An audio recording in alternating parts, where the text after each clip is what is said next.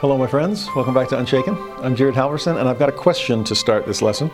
For any of you who have read the Chronicles of Narnia or the, the Lord of the Rings series or seen Star Wars. And the question is this When did it first dawn on you that there's a lot more to these stories than meets the eye? When did it hit you that there is a message and meaning far deeper than the surface level of the story? For example, in The Lion, the Witch, and the Wardrobe, when you, re- when you read about Aslan the lion being killed in an act of self sacrifice to take the place of the person that was guilty of betrayal and dying and yet coming back stronger than ever, I mean, did, did you kind of stop there and go, wait a minute, this feels familiar? This sounds a lot like the crucifixion and resurrection of Jesus Christ. Oh, wait a minute. Is Aslan, the, the Jesus of Narnia? And then mind explodes. It's like, I got to go back and restart this and, and see really what I'm reading. This is an epic Christian allegory. Or reading Lord of the Rings and you, you meet Gandalf, who is willing to face death and hell themselves in order to free the fellowship to continue their quest.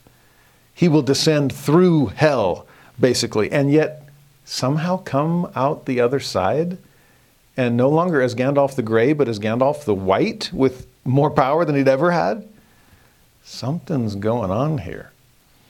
In the, in the Star Wars movies, it's like, wait a minute, the Force is faith?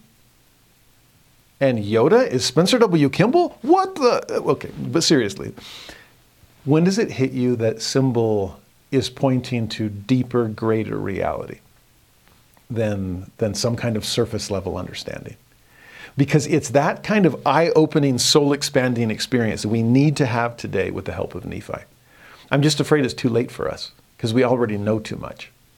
Last week, when we studied Lehi's dream, and we probably yawned a bit and said, Oh, I already know this stuff. I was raised on this, these stories, most of us. I already know that the tree of life represents God's love. And the word of God is the, or the iron rod is the word of God. See, it rhymes. We have a song about that. I already know that the great and spacious building is the pride of the world, and the mists of darkness are the temptations of the devil. And we forget that Lehi never said any of that. He told the story of his dream and left it at that with kind of a wink, wink, nudge, nudge, like, I hope you boys know there's more to this than I let on. And Nephi knows that. Nephi wants to know, oh, wow, I think Okay, those that have eyes to see, let them see. I want to see it. Those that have ears to hear, let them hear. I want to have those ears. I want to know everything that dad saw, and I want to know what it means because dad didn't say it. And Nephi's going to have an experience of a lifetime coming to know what dad didn't teach him. But here's the problem here's the irony. We end up settling for the explanation Laman and Lemuel got instead of treasuring the explanation that Nephi received. And I would hope that our spiritual sensitivity is at a higher level than Laman and Lemuel's. I hope we have eyes and ears attuned more to spiritual things the way, the way Nephi did. So why would we settle for a lesser lesson? See, here's the irony. As far as we typically explain it, and the way Laman and Lemuel learned it, it's this element from the vision means this object in real life. Tree means love, and rod means word, and so forth. But the way Lehi learned it from the Lord, excuse me, the way Nephi learned it from the Lord, it wasn't this symbol is, is an object, it's this symbol is an event. There's, there's a, a story that dad told, but it's history that I'm going to show you. Well, history for us, it was prophecy for him, but it, Nephi gets this panoramic vision of the centuries yet to come. And as he sees it unfold, he starts to make sense of the various elements of his father's dream. It's amazing once you, once you catch it. Chapter 11, for example, Nephi is shown New Testament history. In chapter 12, the Book of Mormon unfolds. In chapter 13, he sees the apostasy and the restoration. In 14, he sees the last days.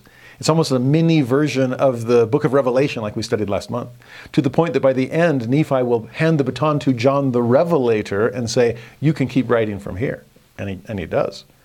I mean, it's mind blowing. It's, it's all that, those centuries, millennia of human history, and he's seeing it play out before him with elements of his father's dream almost materializing before his eyes as he watches the history unfold. He sees the birth of Jesus, and it's as if a plant sprouts and grows into a mighty tree bearing the most incredible fruit imaginable. He sees Christ go forth and perform a mortal ministry, and it's as if an iron rod begins to extend out from the tree into the wider world, beckoning people to come and partake. He sees the apostasy unfold, and in the process, the great and spacious building is constructed before his eyes, brick by brick. Do you understand what I'm describing here? The vision is historical because Lehi's dream was meant to be. In fact, here's this is a mind blowing one. In some ways, Nephi's visions in 11 through 14 are a way to interweave Lehi's dream in chapter 8 and his explanation of history in chapter 10. Remember, Lehi talked about two trees, not just one. Tree of life was chapter 8, olive tree was chapter 10. And the olive tree was symbolic of the house of Israel that would have branches broken off, scattered, and then only later grafted back in. He saw that in terms of prophecy. 600 years from now, give or take, a Messiah will come for the Jews. In fact, more than Messiah, he will be Savior and Redeemer of the world but he'll be rejected, slain, but rise again. His gospel will then be taken to the Gentiles, and it's the Gentiles that will bring it back to the house of Israel. So Lehi's second tree was history, his first tree was story. And in Nephi's approach to it all, the two become one as he sees elements of chapter 8 appear along the timeline of chapter 10 it's it's wild. Okay. So let's dive in and see it. Now, to do it, we need to start at the end of chapter 10. I purposely skipped the last few verses of chapter 10 last week because I knew they'd be better prelude to this week's material than capstone to last week's material. And it is a lesson on epistemology that's one of the best I've ever seen. Epistemology simply means the study of knowledge. How do we know what we think we know? Or how do I seek knowledge in various areas of life? And when it comes to epistemology, there's usually three parts. One is what we want, like what do you want to know? Number two, what do you believe? Like, how do you believe, what do you believe to be the best way to attain that knowledge? Okay? So, my beliefs are in pursuit of a particular piece of information, and my beliefs are also informing number three, which is my behaviors. Because if I believe the best way to gain the knowledge I want is a certain approach, then I'm going to take that approach, right? My beliefs will determine my behavior. Now, look for all three of those elements in what Nephi is going to tell us here. 1 Nephi 10 17 came to pass after I, Nephi, having heard all the words of my father concerning the things which he saw in a vision, that was chapter 8, and also the things which he spake by the power of the Holy Ghost, there's chapter 10, which power he received by faith on the Son of God. And the Son of God was the Messiah who should come. That he learned in chapter 10 also. I, Nephi, was desirous also that I might see and hear and know of these things. So that's his desire. That's what he wants. I want to know what dad knows. I want to see what he saw, hear what he heard. And if that's what he wants, how's he going to get there? Well, here's his belief I can learn those things by the power of the Holy Ghost, which is the gift of God. It's not something we earn, it's not something we deserve, but God can give us that gift of understanding. And he does it unto all those who diligently seek him as well in times of old as in the time that he should manifest himself unto the children of men. So that's what he believes about God, and it's going to propel him to do what is necessary, namely, to diligently seek. What does he know about God? God is a God of revelation. He's a God of vision. He's a God of prophecy. Most importantly, he's a God of self disclosure. He wants us to come to know him so we can come unto the God of Abraham, Isaac, and Jacob and be saved, right? Fullness of Nephi's intent. I have to know that this is the kind of being who wants to reveal to me. He won't upbraid, he'll give liberally. So just come if you lack wisdom. And that's Nephi to a T. In fact, he testifies of it in verse 19 that he that diligently seeketh, that's what we got to do, shall find. That's what I believe. And the mysteries of God shall be unfolded unto them by the power of the Holy Ghost. And I love that word unfolded. We're used to seeing maps on our phones. But if you remember the maps that we used to have in the glove compartment, boy, you had to unfold those for a while. And flip the top up and fold the bottom down, or unfold the bottom, and then accordion style, open this thing till it practically filled the car. I could never refold them and fit them back into the glove compartment again. But that seems to be the best way to describe the line upon line, precept upon pre- uh, precept, unfolding of truth that God gives us. Be patient, have faith, the answers will come. Nephi believed that. So he says in chapter 11, what's he going to do based on that belief? Verse 1 It came to pass after I had desired to know the things that my father had seen, there's what he wants, and believing that the Lord was able to make them known unto me. So there's his belief. What did he do? As I sat pondering in mine heart, and I don't think we do that enough. I think we want God to just download the information and let us get it in a moment of time. But no, we got to think harder. We've got to marvel and meditate and muse like Joseph Smith did. We've got to go cast ourselves upon our bed, overcome by the Spirit like Lehi did back in chapter 1. We've got to ponder. But as Nephi did that, he was caught away in the Spirit of the Lord, yea, into an exceedingly high mountain. And I love that the place of revelation for him was the mountain of the Lord. There's a great place to learn the things of God, right? You've ascended above the cares of the world. You're closer to heaven than you used to be. You have a view and vision like nothing before. Go climb a mountaintop. The view's breathtaking, believe me. And that exceedingly high mountain, he said, was one that he had never before seen, upon which he never had before set his foot. And that makes sense too. If you want to see things you've never seen, you might need to do things you've never done. That's part of religious epistemology, also. Okay? Now, with that in mind, the conversation unfolds. The lesson begins. And the teacher for this lesson is none other than the Spirit of the Lord Himself namely the third member of the Godhead. That's amazing to me. Uh, in fact, it's going to kind of blow Nephi away later on when he's like, wait a minute, it looked like a man. It spoke and, and, and talked to me. But that was the Holy Ghost. That was the Spirit of, of God. That's amazing.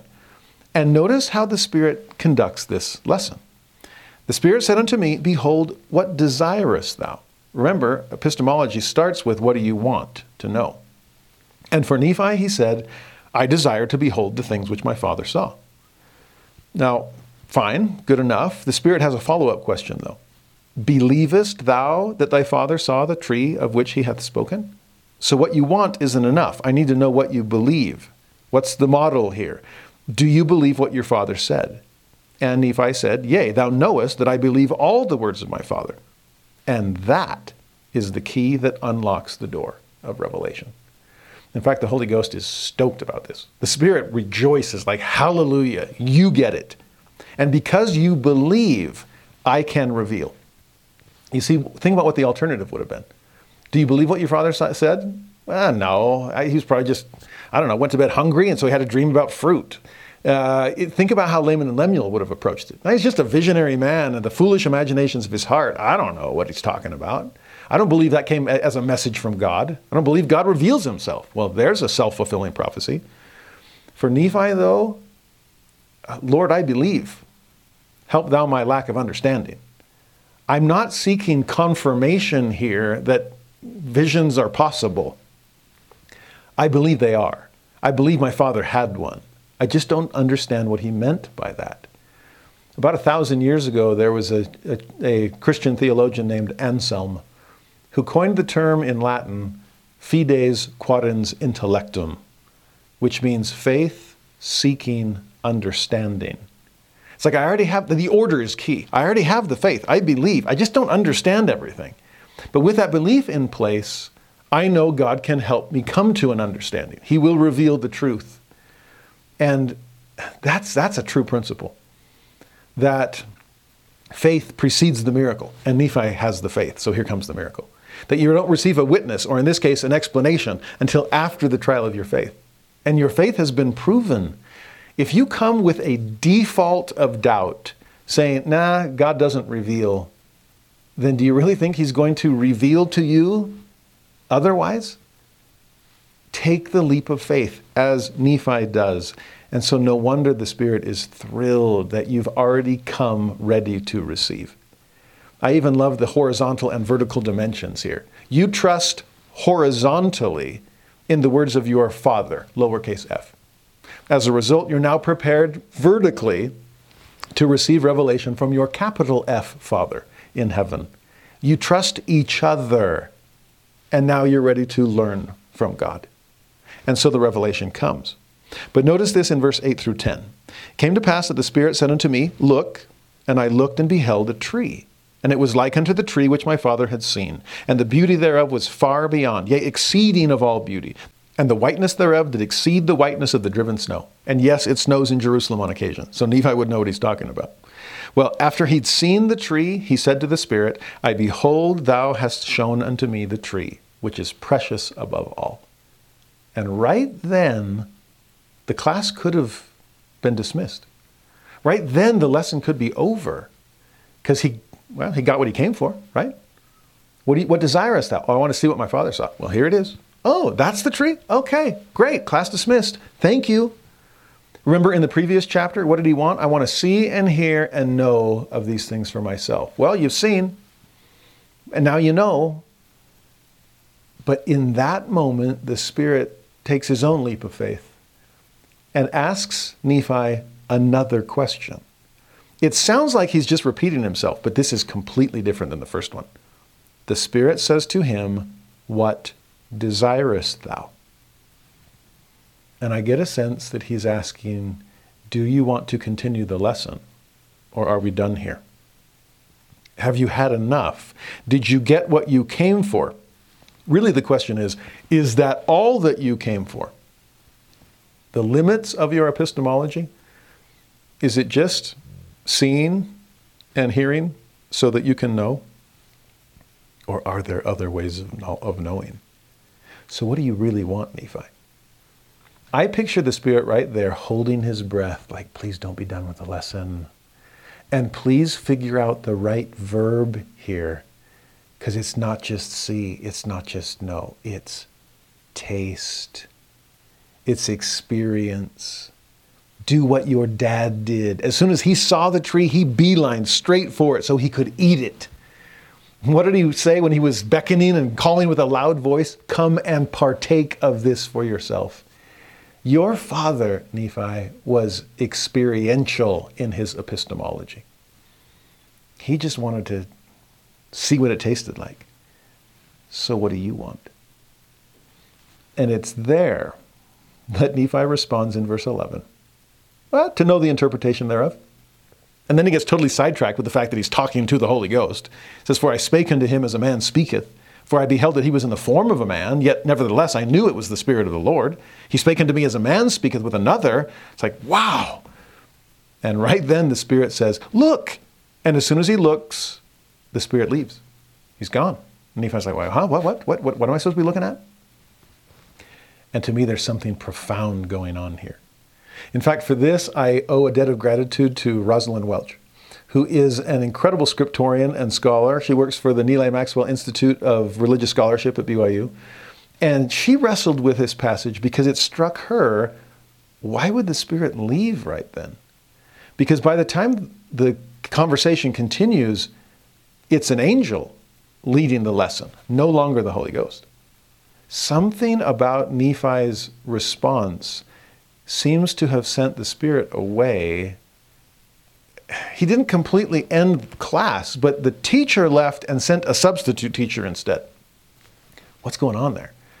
And the way Rosalynde described it, I absolutely love because it has to do with different epistemological models.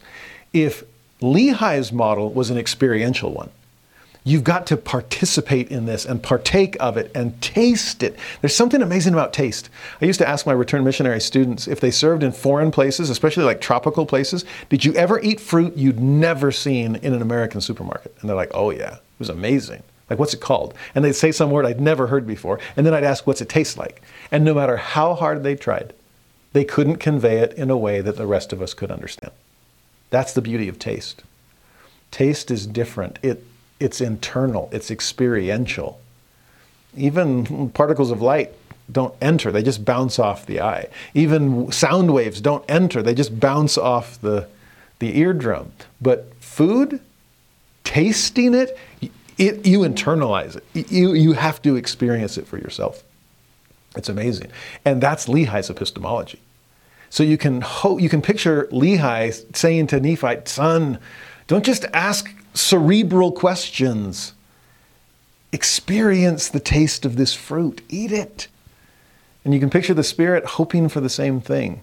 And so when it's like, okay, now you've seen it, you know it's there. What do you want now? To understand what it signifies. And you picture the spirit like face palming, like, seriously? That's it? You want exegesis instead of experience? Experience? You want you want to understand but not to internalize? Well, any old angel can do that. I got plenty of old historians waiting around the spirit world.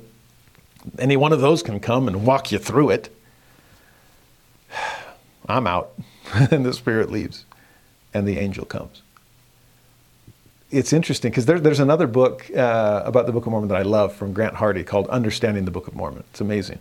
And in the, the end, at the end of it, he talks about the final father-son combination. Here we're meeting the first father-son, Lehi Nephi. At the end, you meet another, Mormon Moroni. And Grant Hardy points out those two had a different epistemological model too. And when you take what Rosalynde Welch taught and what Grant Hardy taught and put them together, it's like, whoa.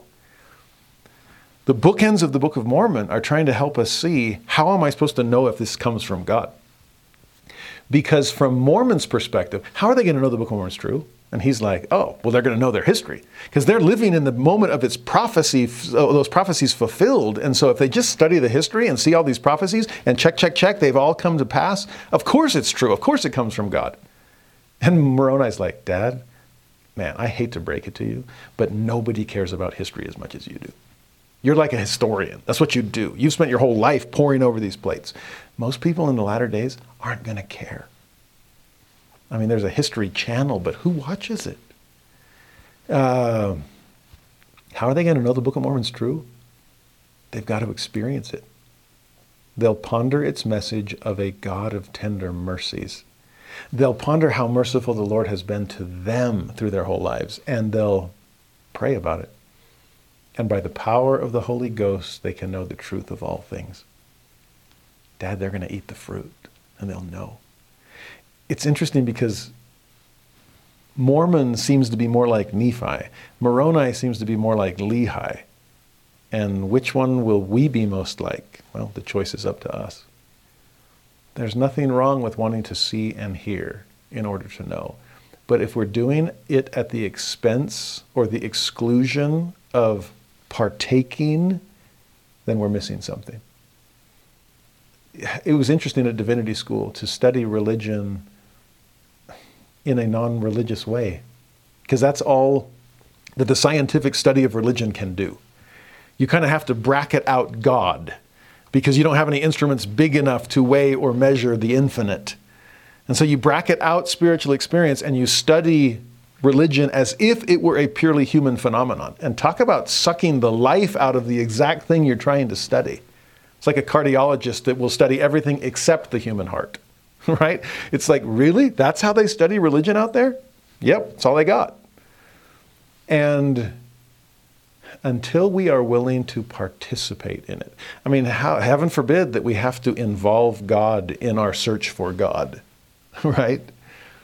To have the kinds of spiritual experiences that, that change us from within. That's what eating does. You are what you eat. So eat this fruit. Okay, Nephi? Nephi has settled for something less. And so the angel comes as substitute teacher and says, I'm going to do what practically anybody can do, since you didn't want the one thing that only the Holy Ghost can give you. Again, I'm not trying to throw Nephi under the bus, but I am trying to see for ourselves how does this story apply? What approach am I taking to learn the things of God? Please eat the fruit. Now, in this case, when you go to verse 13, the, the, it's almost funny, and I don't want to be irreverent here, but when the Spirit's like, oh, that's all you want, an interpretation? Okay, look. And as soon as Nephi turns his head, the Spirit's like, I'm out of here. It's like he created a diversion, and I'm taken off so I can send a substitute. Nephi comes back and is like, oh, what, what, what, where'd he go? What am I seeing? And in verse 13, he sees a virgin, and she was exceedingly fair and white. And notice, those were the same words used to describe the tree something about its beauty, something about its whiteness. And so this virgin and the tree are kind of one and the same in this angelic explanation. The angel then asks Nephi, What do you see? And he responds, A virgin, most beautiful and fair above all other virgins. And there's some superlatives there, just like was used, was used before about the tree. There's actually some interesting historical context going on if you think about the time period, 600 BC, where that Nephi lives. Because if you take counterfeit truth, well, that's an oxymoron. You take counterfeit religion, namely that of the Canaanites, and they have a weather god named Baal, and then they have a, a goddess of kind of earthly fertility known as Asherah. And Asherah is a tree. That's why the Old Testament talks about the Canaanites going off and worshiping in, among the groves.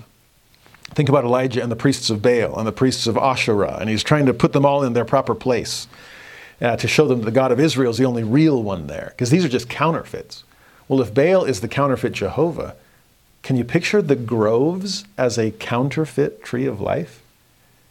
You see, it's the male and female among the Canaanite deities. Well, we do know of the feminine divine as well. Now, here it's talking about Mary, and, and we don't worship Mary. That's not what we're saying. But to see Mary as a tree of life, I mean, if you think about it, she's going to bring forth the Son of God as the fruit of her womb. Huh? Are you seeing fruit that is holier than the tree that bore it, that is whiter and more desirable? The tree is not what you're after. The fruit is, but it's the tree that produces the fruit. And so when he sees this virgin and things are starting maybe to make actually, I don't think they're making sense yet. I think Nephi's probably still confused like, what? I was asking about the tree and now you're showing me a woman? What's going on? And then, if that's not weird enough, the angel's next question seems to be totally out of left field. Verse 16, the angel asks, Knowest thou the condescension of God? And you picture poor Nephi like, What? This class just went crazy because I was talking about tree, I saw it, things were making sense so far, and then once I asked to know what it was about, what the interpretation was, the tree leaves, the spirit's gone, and I see this woman, and now you're asking me about condo condo what? What, what is that word? You can tell he doesn't quite understand it because he admits in the next verse, I know that he loveth his children, nevertheless I do not know the meaning of all things. So, yeah, I'm a little confused about the whole condescension thing. In fact, I'm really confused why you would ask me that in the middle of this lesson that I thought was about a tree and now seems to be about a woman. I'm lost. Now, there the angel could say, Oh, Nephi, you're smarter than you realize. I thought you said you didn't understand condescension. Well, I, I didn't. Well, you just explained it pretty well. I know that he loveth his children. Well, there's condescension for you. I mean, let's get more technical for a moment. Condescend, con, uh, you Spanish speakers, con, what's it mean? With. Uh, you English speakers, what's descend mean? Come down.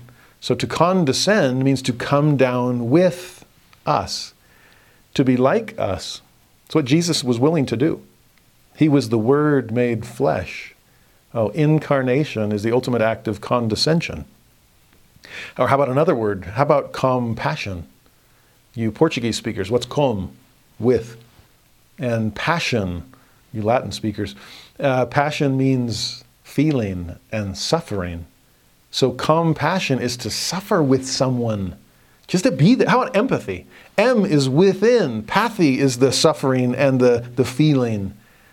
And so, what's the condescension of Christ? It's what allows him to have compassion and empathy for all of us because he came and wrapped our injured flesh around him. He came to be like us so he'd understand us, so he could be at one with us, and therefore thereby make us at one with God.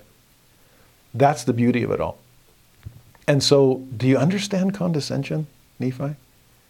I know he loves us. That's it. Stop right there. That's what you need to hold on to. The Word was made flesh, and what was that Word? I love you. For God so loved the world that he gave his only begotten Son. He allowed him to be born in the flesh. He be, allowed him to become the fruit of the womb of this precious and chosen vessel, Mary. Are you starting to see what I'm describing here? I've done this with students sometimes in the past where I'll say, You ever played Pictionary? They're like, Oh, yeah. If I gave you the slip and you were supposed to, uh, you know, the word on the slip of paper and said, Go draw this, if the word was condescension, how would you depict that? And they're like, uh, Pass? What's the next word? Like, nope, can't pass on this one. How would you illustrate, depict the condescension of Christ? Because the angel is actually going to do it twice. One to help us underst- help Nephi understand the tree, and once to help us understand the rod. And they're both historical events that are unfolding before Nephi's view. It's amazing. This first one, he shows, he's just he's already shown Nephi the woman. And then the woman kind of fades off into, into the distance, but then she comes back, but she's different the second time. The second time, Nephi sees her holding a baby and it dawns on him who this baby is. You want to draw condescension? Draw Christmas. Act out the nativity play. And in this scene of mother and baby at the manger, that is the condescension of Christ. That he would come down to that lowly level a manger of all places, the bread of life, in a place where the animals come to feed. Do you see what this is? Verse 18 Behold, the virgin whom thou seest is the mother of the Son of God, after the manner of the flesh came to pass that I beheld that she was carried away in the Spirit. After she had been carried away in the Spirit for the space of a time, the angel spake unto me, saying, Look. And I looked and beheld the virgin again bearing a child in her arms. And the angel said unto me, Behold, the Lamb of God, yea, even the Son of the eternal Father. Now do you get it? Knowest thou the meaning of the tree which thy father saw? And Nephi did. He said, Yea, it is the love of God which sheddeth itself abroad in the hearts of the children of men. Wherefore it is the most desirable above all things. And that's a good answer, but I don't know if it was good enough for the angel. Definitely wouldn't have been good enough for the spirit. Because the angel offers one more word of eh, confirmation, but also, in my mind, clarification and correction. Because when Nephi thinks he's finally got it, it's like, ah, the tree is the love of God. The fruit, oh, that was good. Uh, and I see that, okay, Christmas is condescension and God is going to send his son. I can't imagine a greater act of love. No wonder that's the focal point of dad's dream. No wonder that's what he's coming toward. No wonder that's where the path leads, where the rod leads. No wonder it's the most desirable above all things. That's what we're supposed to want. That's the destination. Like whenever somebody teach, teaches me some new game to play, my first question is always, how do you win? What's the goal here? And Nephi understands that's the goal, most desirable of all other things. But then notice the angel's response. He's like, well, yeah, yeah, yeah, that's true, that's true. Yay. And the most joyous to the soul. And I think there's a difference there. It's one thing to recognize what is most desirable. But it's another thing to recognize why it's so desirable. And if this is just a logical recognition on Nephi's part, like, oh, we're supposed to come unto Christ because that's what you do. That's obedience. That's what the law is trying to explain to us. And the angel's like, no, well, yeah, but that's nothing compared to the. I'll put it this way, Nephi. The love of God is not what you're supposed to want, it's what you can't help but want once you've experienced it. Oh, yeah, you still haven't eaten the fruit, have you? Your dad understood it so much better. Nephi, if you'll come and partake, you'll know why it's so desirable. You'll know why everyone ought to desire this for themselves and why you ought to share it with everyone you possibly can because it changes you. Experiencing the love of God leaves you different than you've ever been. There's no denying that. There's no second guessing that. It's the greatest epistemological model imaginable. And it's one that only God, through the Holy Spirit, can convey. Wow. Joy to the soul. Joy to the world. There's a Christmas song for you. There's a condescension song for you. I bet that's the soundtrack of this part of the vision. It's Christmas after all, right? Well, it's at that moment then that the angel says, Look, which is his Nephi's cue that we're ready for the next round of the lesson. He says in verse 24, Look, and I looked, good obedient Nephi as always, and I beheld the Son of God going forth among the children of men. And I saw many fall down at his feet and worship him. And it came to pass that I beheld that the rod of iron which my father had seen was the word of God. Now, he talks more about the rod here and how it connects to the tree and what the tree represents. And it's not just tree, but it's also fountain and it's all love of God. There's some amazing stuff that you can wrestle with and ponder on your own. But what's amazing to me, again, is each element of his father's dream is coming into existence through the process of time, through history. Jesus is born. And in seeing Christmas, the tree sprouts and spreads forth its branches and offers its magnificent life changing fruit. But then Jesus, this fruit, grows up and goes forth. It's as if the tree itself is extending outward. It's almost like a branch of the tree becomes the iron rod. It stretches out from the tree into the world around it in hopes that people will come and lay hold of the teachings of Jesus Christ that He's given them. You understand this? It's amazing. There's so much that you can wrestle with when it comes to the Word of God and the iron rod that is meant to embody it. Most of us immediately think of a guardrail, some kind of banister. That's usually how it's depicted in, in pictures and so on. Hand or hand the rod along, right, as we sing. And, and that's a great mental image that Joseph Smith would have understood intuitively when he's translating. Uh, there's something powerful about thinking of a guardrail that if I'm if I'm tempted to leave the path, I mean I'm lost in the midst of darkness after all, and I keep hearing the beckoning calls of those in the great and spacious building. At least I hear their mocking jeers. And if I start to move in their direction, not even knowing I've left the path because of the darkness, it's kind of nice to be bumping up against something that reminds me something's going wrong. I love something Elder Packer used to teach that we'll never leave the path without first overruling a warning. That's powerful. And that warning comes from our feelings when we're starting to veer off and we bump up against the Word of God. A, a, truth we've been taught, something the prophets have conveyed, something the scriptures make clear, and it's, oh, so, no, I don't, I'm going in the wrong direction. And thank heaven that guardrail was there. Thank heavens it's something I can hold to when I'm being pulled away. Oh, hopefully not swept downstream by the currents of a wicked culture in a filthy river of water. But that's not the only possibility.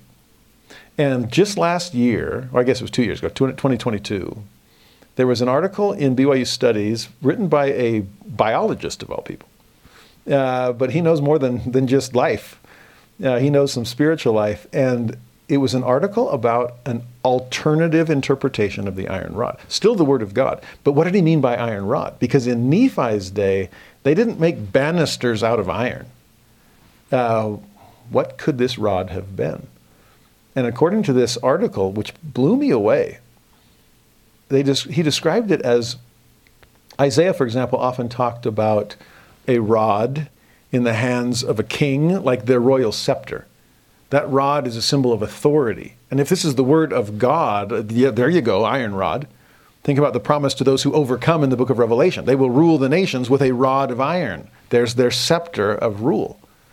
And because it's iron, it can never break. Ooh, this is King of Kings, Lord of Lords, eternal Son of God. But then he also pointed out that that rod could also represent a shepherd's staff.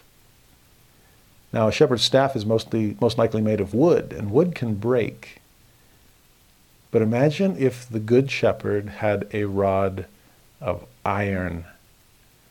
That he is so invested in saving every lost lamb that you cannot break the means whereby he will guide you back home when it says that extended that the rod extended out from the tree picture the good shepherd leaving bethlehem and going forth to gather his wandering sheep. Just lay hold of it. Come and see and i will personally guide you home. No matter where you are on the path or even off the path this rod of iron unbreakable covenant commitment to you i can shepherd you home in order to feel the love of God. I imagine it could be both and other elements as well. That's the beauty of symbolism, layer after layer, but especially from an ancient Near Eastern context.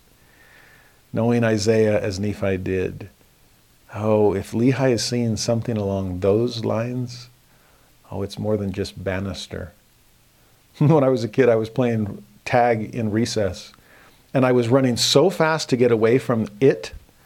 And then people were like coming out of, uh, kind of walking around the, the playground, and one somebody walked right in front of me, and I was about to run them over, so I just turned as quickly. I, I didn't have time to look, just react, and I turned right into a metal pole that held up the roof over the sidewalk, and I mean, it's still probably echoing somewhere in West Texas right now, uh, where we were living at the time.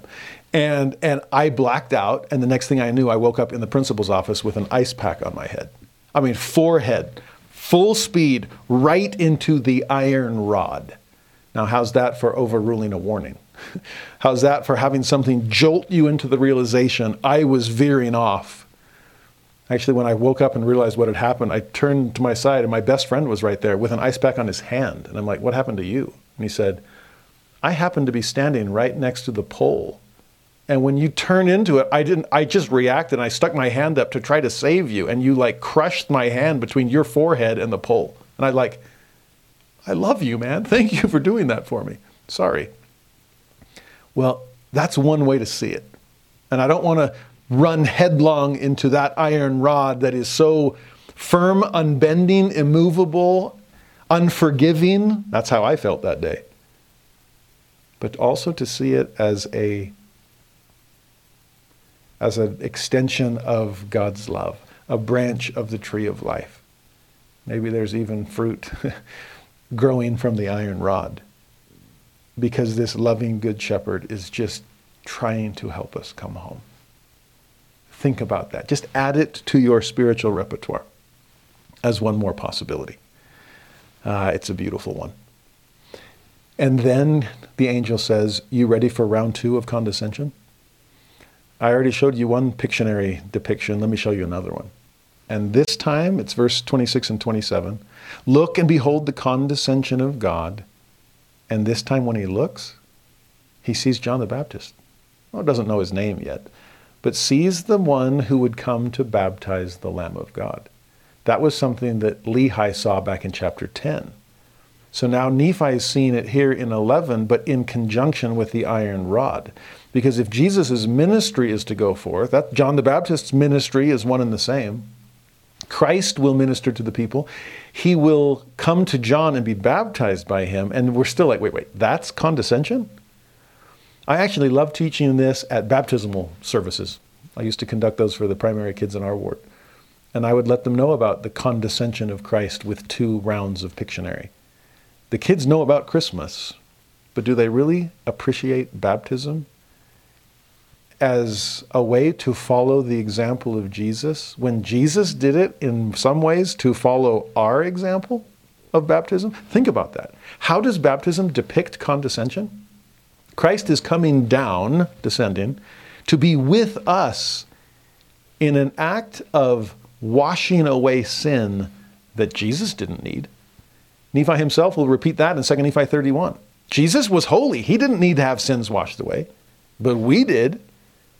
But the fact he was willing to come down to that lowly level, in fact, he got baptized in the lowest body of fresh water on the entire planet. The Jordan River is beneath sea level. So, yeah, he descended to do something that sinners are supposed to do. He could have easily said, Oh, that is beneath me. But no, he descended beneath all things, including our level of sinfulness that requires a covenant cleansing. Okay? And again, this is part of the rod. It's Jesus going forth to show us how to live. I'm not just going to condescend and stand here rooted in the center of the scene, hoping you come. No, I'm going to go out and find you in the highways and byways. I'm going to gather every lost lamb. I'm going to shepherd you home. I'm going to go beneath you and lift you up. I'll be baptized just like you must be, even though there's no sins to wash away from my soul. I love these scenes. It's, it's so powerful how it's all depicted. And now that we've learned about the tree and learned about the rod, there's one more thing we're going to learn about in chapter 11 before the scene changes. Because part of this ministry, Nephi sees John the Baptist, but he also sees 12 other apostles. Dad had seen that in chapter 10 also. And so now you have the apostles of the Lamb that I mean, this rod is getting stronger and stronger and going further and further. Places that Jesus isn't going to go during his mortal ministry, but the apostles will go. They're sending uh, iron rods everywhere. They're gathering an unbreakable shepherd's staff and going to try to gather Israel home to the covenant. But notice how the chapter ends. Verse 34 After he, the Messiah, was slain, I saw the multitudes of the earth that they were gathered together to fight against the apostles of the Lamb. And that's a theme we'll see through the rest of Nephi's visions. For thus were the twelve called by the angel of the Lord, apostles. The multitude of the earth was gathered together, and I beheld that they were in a large and spacious building, like unto the building which my father saw. You get it? You see what's happening here? This is the apostasy unfolding. They crucified Christ, now they're fighting against the apostles. Christianity is lucky to survive in any form but amidst all this opposition, it's there that Nephi starts to see the stones of the great and spacious building come together, floating there above the earth. The angel of the Lord spake unto me again, saying, Behold the world and the wisdom thereof. I'm sure he did air quotes around wisdom. Yea, behold, the house of Israel hath gathered together to fight against the twelve apostles of the Lamb. Oh, there's Gulliver's Floating Island in Travels number three. There's the wicked world. There's apostasy, being blown about with every wind of false doctrine by the prince of the powers of the air. Oh, that's, that's what you're seeing in apostasy. And it's a fight. That's why they're pointing the finger, señalando con el dedo. That's why they're mocking and laughing, doing anything they can to pull you away from the tree or the rod or anything that moves you in the direction of God's love. It's a fight. And it's a fight not just against God, but against the Lord's apostles. Now, if we keep it in ancient context, then it's easy to see that yes, the house of Israel, thinking that Jesus was a false Messiah, and that his apostles were therefore apostates to the true faith of Israel, of course they're going to fight against the apostles of the Lamb. The house of Israel will fight. This is Judaism against Christianity. And that describes a lot of the early church history. Uh, fighting in both directions, problems on both sides. But I also wonder if this can still apply in the modern church. And are there still members of the house of Israel, church members, who are fighting against the apostles of the Lamb, thinking we know better than they do, uh, recognizing their fallibility and assuming that it applies across the board, equating fallibility with fallenness, thinking that because there's some humanity there, there must be no divinity there, and they're just a board of directors like any other social organization would have. Oh, I, I think we need to rethink some things and ponder hard about how the Lord feels about his chosen servants. That they are part of the iron rod as it's being extended out to lengthen the ministry of Jesus wherever he's sending servants to find lost sheep. I pray that we will never be caught fighting against the apostles of the Lamb, especially if we claim to be part of the house of Israel. That's where chapter 11 ends. That's where New Testament history ends. And then the scene shifts and Nephi is brought into Book of Mormon history. I'll have to do chapter 12 very, very quickly. Uh, but I think it lends itself to a quick uh, water ski over it. Okay, I'll explain it this way because we've seen the tree and the rod, and now the and we've seen the the building.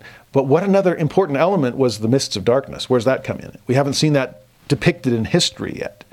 And so in chapter 12, when we shift from Old World to New World, and we go from New Testament history to Book of Mormon history, what ends up happening is Nephi sees all kinds of wars and contentions among his posterity.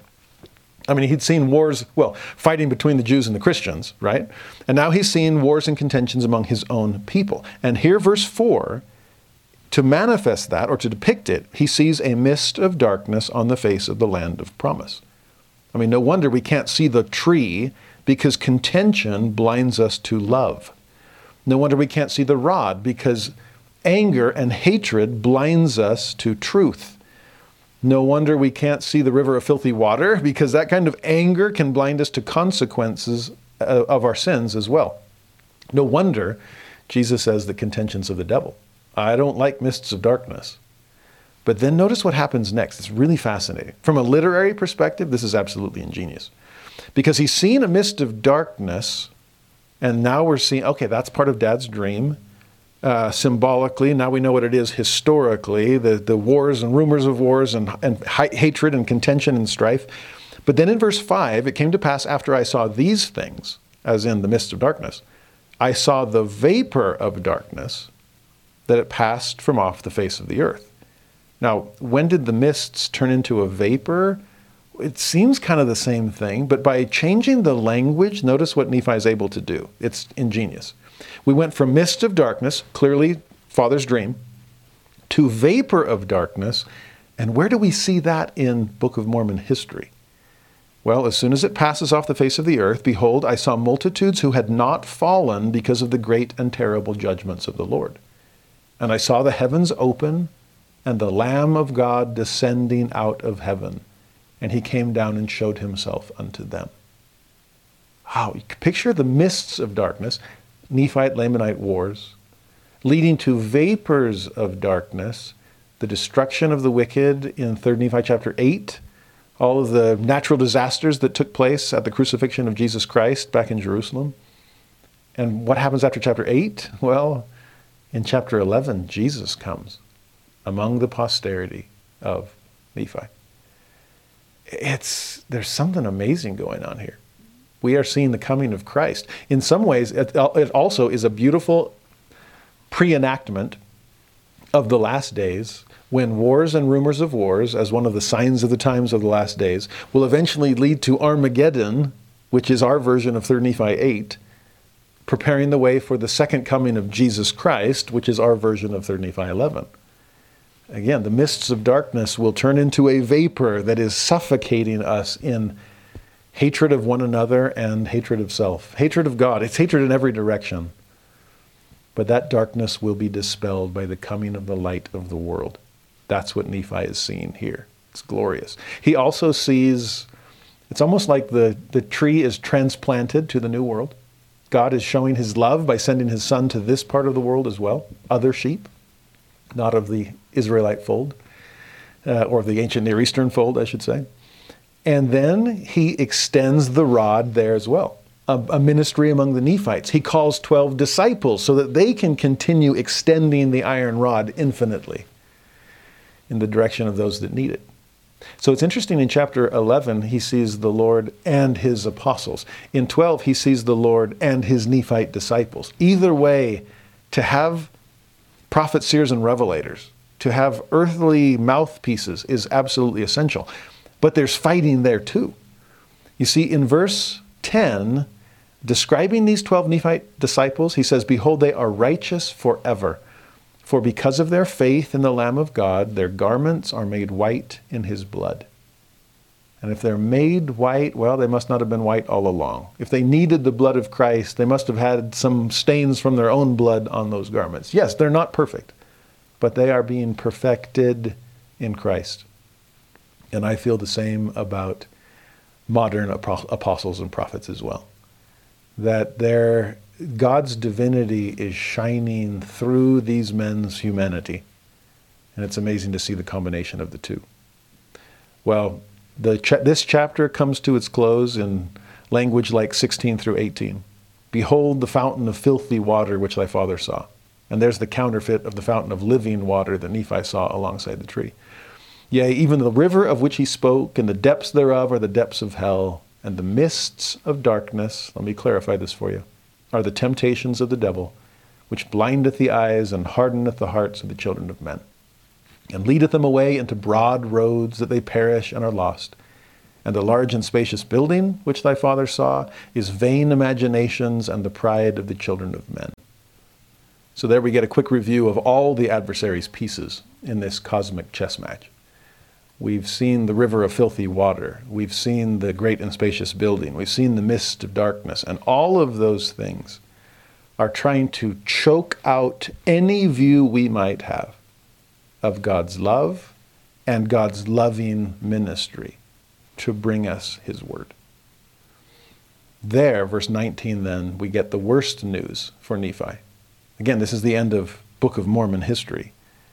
Because of the pride of my seed, and the temptations of the devil, I beheld that the seed of my brethren did overpower the people of my seed.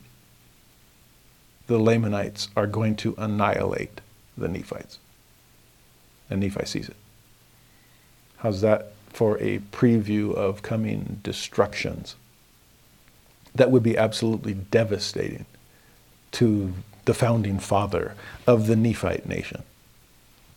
I, am I'm, I'm struck though. I'd never noticed this before. Where does he point the finger of blame? Oh, Laman and Lemuel, it's all your fault, and you're going, your posterity is going to destroy my posterity. No, part of it is because of the temptations of the devil, but specifically he mentions the pride of my seed.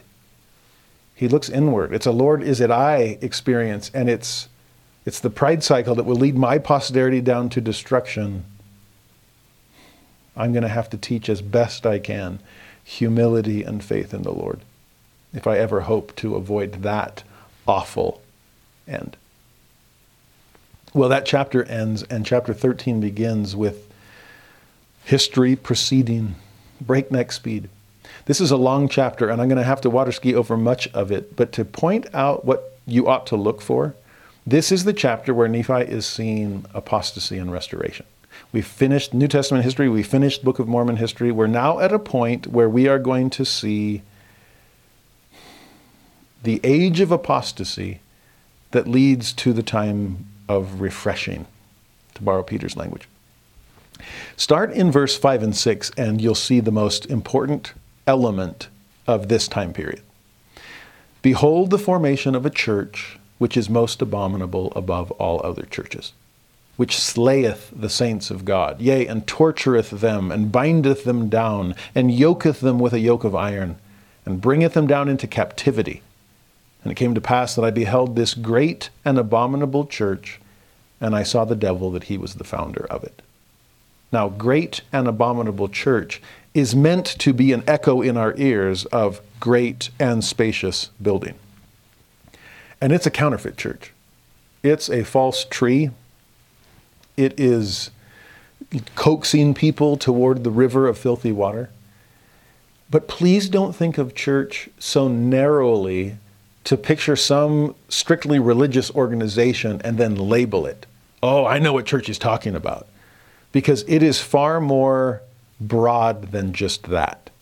Think about church metaphorically as any organization of people, any institution, any ideology, any set of, of, beliefs and behaviors that moves people away from the love of God.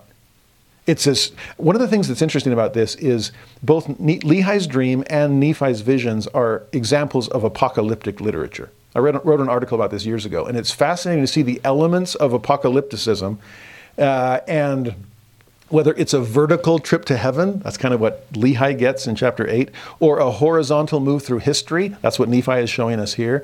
Either way, apocalyptic literature, like we studied in the book of Revelation last, last year, is full of stark dualism, that there's no middle ground. It's choose you this day whom you will serve, because you got to pick a master, and no one can serve both of them, but you will serve one. Okay? How long halt you between two opinions? There's Elijah for you. It's, there's no spiritual Switzerland here. Pick a side and dive in the trenches because the bullets are flying. And we're seeing this fight between good and evil, between right and wrong. Like we studied in Revelation, it's between the beast and the lamb. It's between the merchant city and the, and the New Jerusalem. It's between the mother of harlots and the bride of Christ. And here we are seeing a church fight against another church. And there's only two possibilities out there. We will see that crystal clear later on. If you notice verse 8 and 9, what's this church after? He says, Behold the gold and the silver and the silks and the scarlets and the fine twined linen and the precious clothing. Ooh, that sounds like the mother of harlots we met last year. Speaking of harlots, they're, they're here too. And the harlots they are the desires of this great and abominable church. Oh, one more thing. Also, for the praise of the world, do they destroy the saints of God and bring them down into captivity. That's why they're floating above the earth. The praise of the world, they're, they're so full of themselves. Now, yeah, that's why they float. It's full of hot air over there. This, in some ways, is the combination of all the evil elements of Babylon we saw in the book of Revelation. And also an echo of the three temptations that Jesus faced and overcame in the wilderness. Lusts of the flesh, there's the first one, change stones to bread. Or there's the, the mother of harlots that we saw in Revelation. Well, here it's, it's the harlots that are right there. That's what this church, so called, is after. How about the second one? Uh, leap from the temple, show that you're the Son of God. Everyone will come running, praising. Oh, that's just a play to pride. There's there's the beasts of Revelation. And here, there's the praise of the world. And then, thirdly, worship me, I'll give you all the kingdoms of the world. There's the merchant city of Babylon. Here, it's the gold and the silver and the fine twined linen and everything else. It's, Satan is creative in terms of tweaking these three, but it's always the same three. And that's what this church, quote unquote, is seeking.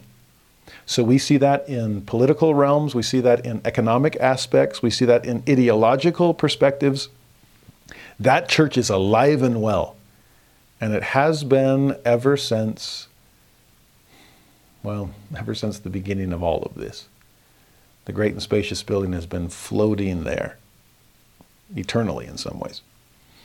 Well, the rest the, the chapter then proceeds through a lot of apostasy history as we barrel toward the restoration. And I'm not going to go verse by verse here, but you will see Columbus here, for example. He's not mentioned by name, but it's a Gentile separated from the seed of, of Nephi's family, and he's moved upon by the Spirit of God and ends up coming. Now, some people have a big problem with that because they're like, oh, Columbus had the Spirit of God working on him. Please don't make things so black and white that we're back to an old Disney movie. Be a little more Shakespearean with flawed heroes and sympathetic villains, and people aren't all saint or all sinner. We all seem to be a, a conglomeration of the two. Uh, Columbus made some mistakes, obviously. And the colonization of native populations is a horrific story.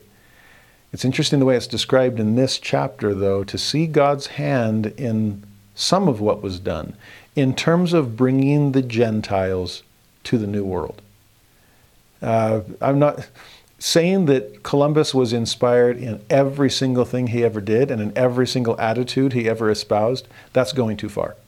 It's like quoting the Doctrine and Covenants and saying the Constitution is inspired of God and say, oh, does that include the three fifths clause, uh, compromise? No.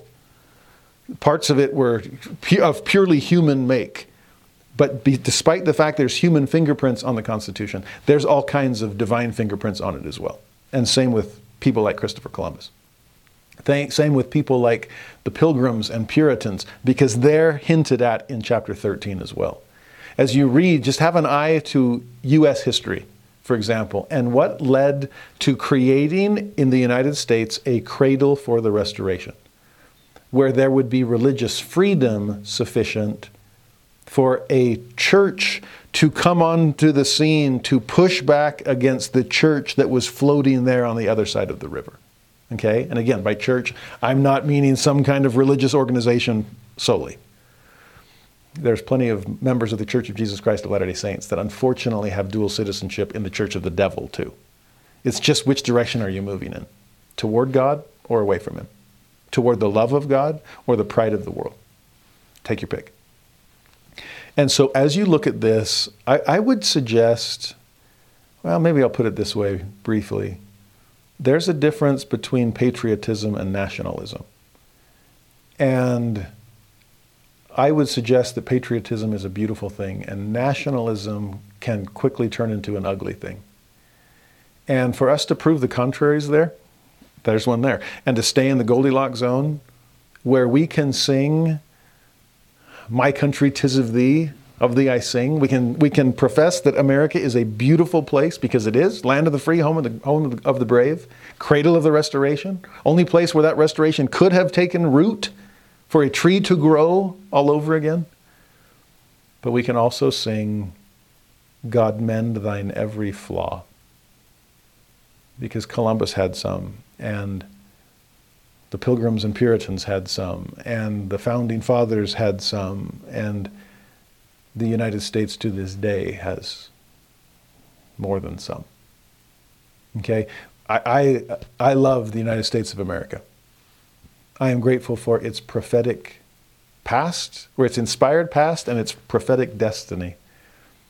But I am also a firm believer in children of God the world over, and that they are all, all alike unto God. Keep things in balance as you read chapter 13 and see the Revolutionary War, for example, portrayed. That's a fascinating one. It lets us know that the only hope that the colonists had in taking on the greatest army and navy on the planet at the time was to trust in the power of God. And sure enough, it was the power of God that won the American Revolution. You see that in verse 18 and 19. But then in verse 21, you see something that will be all important for the rest of this chapter and in some ways the rest of the Book of Mormon. Nephi is shown a book. And in verse 21, the angel asks him, Knowest thou the meaning of the book? The, the angel is trying to draw Nephi's attention and our attention to this all important element. There's something about this book that's going to carry us through the rest of this vision and the rest of human history and the rest of salvation history. This book is going to play the starring role throughout the rest of this chapter. Verse 23 The book that thou beholdest is a record of the Jews, which contains the covenants of the Lord, which he hath made unto the house of Israel. And it also containeth many of the prophecies of the holy prophets, and it is a record like unto the engravings which are upon the plates of brass, save they are not so many. So what we see in the Bible is actually smaller than what we had, what they had on the brass plates, even though the brass plates covered less history. Makes me really wish we had the brass plates. I'd love to have some extra books here. Well, nevertheless, they contain the covenants of the Lord. I just want to reiterate that. I know I mentioned it before, but that's the focal point. Which he hath made unto the house of Israel, wherefore they are of great worth unto the Gentiles. Now, that last line seems a little confusing because you're like, wait, wait, wait. It's all about house of Israel, house of Israel, and the covenants God has made with his chosen people. No wonder it's so important to the Gentiles. You're like, wait, wait, what? Important to the Gentiles, but they're not in the house of Israel. They're outside the house. Why is this book going to be a blessing to them? And here's the irony. The Bible is the book that Nephi has seen in vision. And it's the book that is going to draw some people to cross the, the, the many waters and come to this new land. It's the book they'll carry with them. It's the book that they're going to go and spread forth, and it's this book they're going to bring to the posterity of of Nephi and Laman and Lemuel once they're here. The Bible played such a pivotal role in American history, it still does. And what's interesting there is it's described first and foremost as a record of the Jews, meant to remind the house of Israel of the covenants God has made with them. Huh.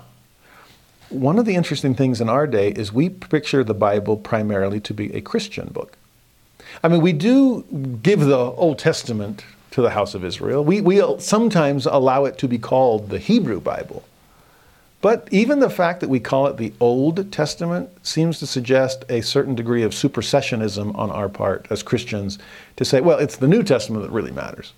And even if we keep the Old Testament attached, it's kind of as a relic or as a preview or just a collection of pre Christian prophecies about Christianity. And that's all it's for. Whereas the way Nephi sees it, and can you blame him? He's part of the house of Israel. He's living during this Hebrew Bible time. He sees that book and goes, Whoa, that looks familiar. That looks like the brass plates, just the condensed version. And it's essential for us to carry the brass plates with us through our journey. I bet it's equally essential for them to have the same kind of stuff. You think? But the focal point here is in its covenant collection. That the Bible is meant to be a reminder to the house of Israel that they have not been cast off forever. Where does that language come from? Title page of the Book of Mormon? Ooh, that's one of the Book of Mormon's chief focal points as well. One of its central purposes. It's to remind the house of Israel that they're still the covenant people of the Lord. Is, does the Bible do that too? Go reread Isaiah. Go reread Genesis. Go read go reread the Hebrew Bible and you'll see why the Bible is so Hebrew. In fact, who wrote the New Testament? Hebrews. Peter, James, John, they're all Jews.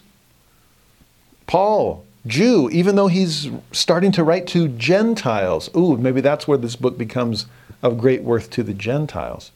The Gentiles finally get a chance to kind of eavesdrop into the covenant conversations between God and his chosen people, Israel.